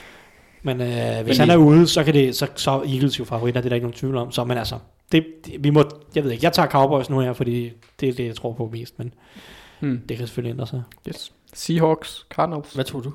Øh, altså jeg har det lidt på samme måde med, at jeg vil tage Cowboys, hvis det er sådan, at Dak han spiller. Det tror jeg, vi er enige om. Jeg altså. er sådan lidt i tvivl om faktisk, om jeg ville det alligevel, øh, fordi hvis det er en skulderskade, og han er påvirket, så vil det have en indflydelse. Også mm. fordi de har ikke rigtig kunne få løbeangrebet i de kampe, jeg har set på det seneste til at fungere. Og øh, øh, Elliot er ikke en god kamp sidste uge. En er ikke nok. Ah, nej, nej, nej, det var bare ja. ah, ja, jo, men øh, ah, ja, ja, Cowboys.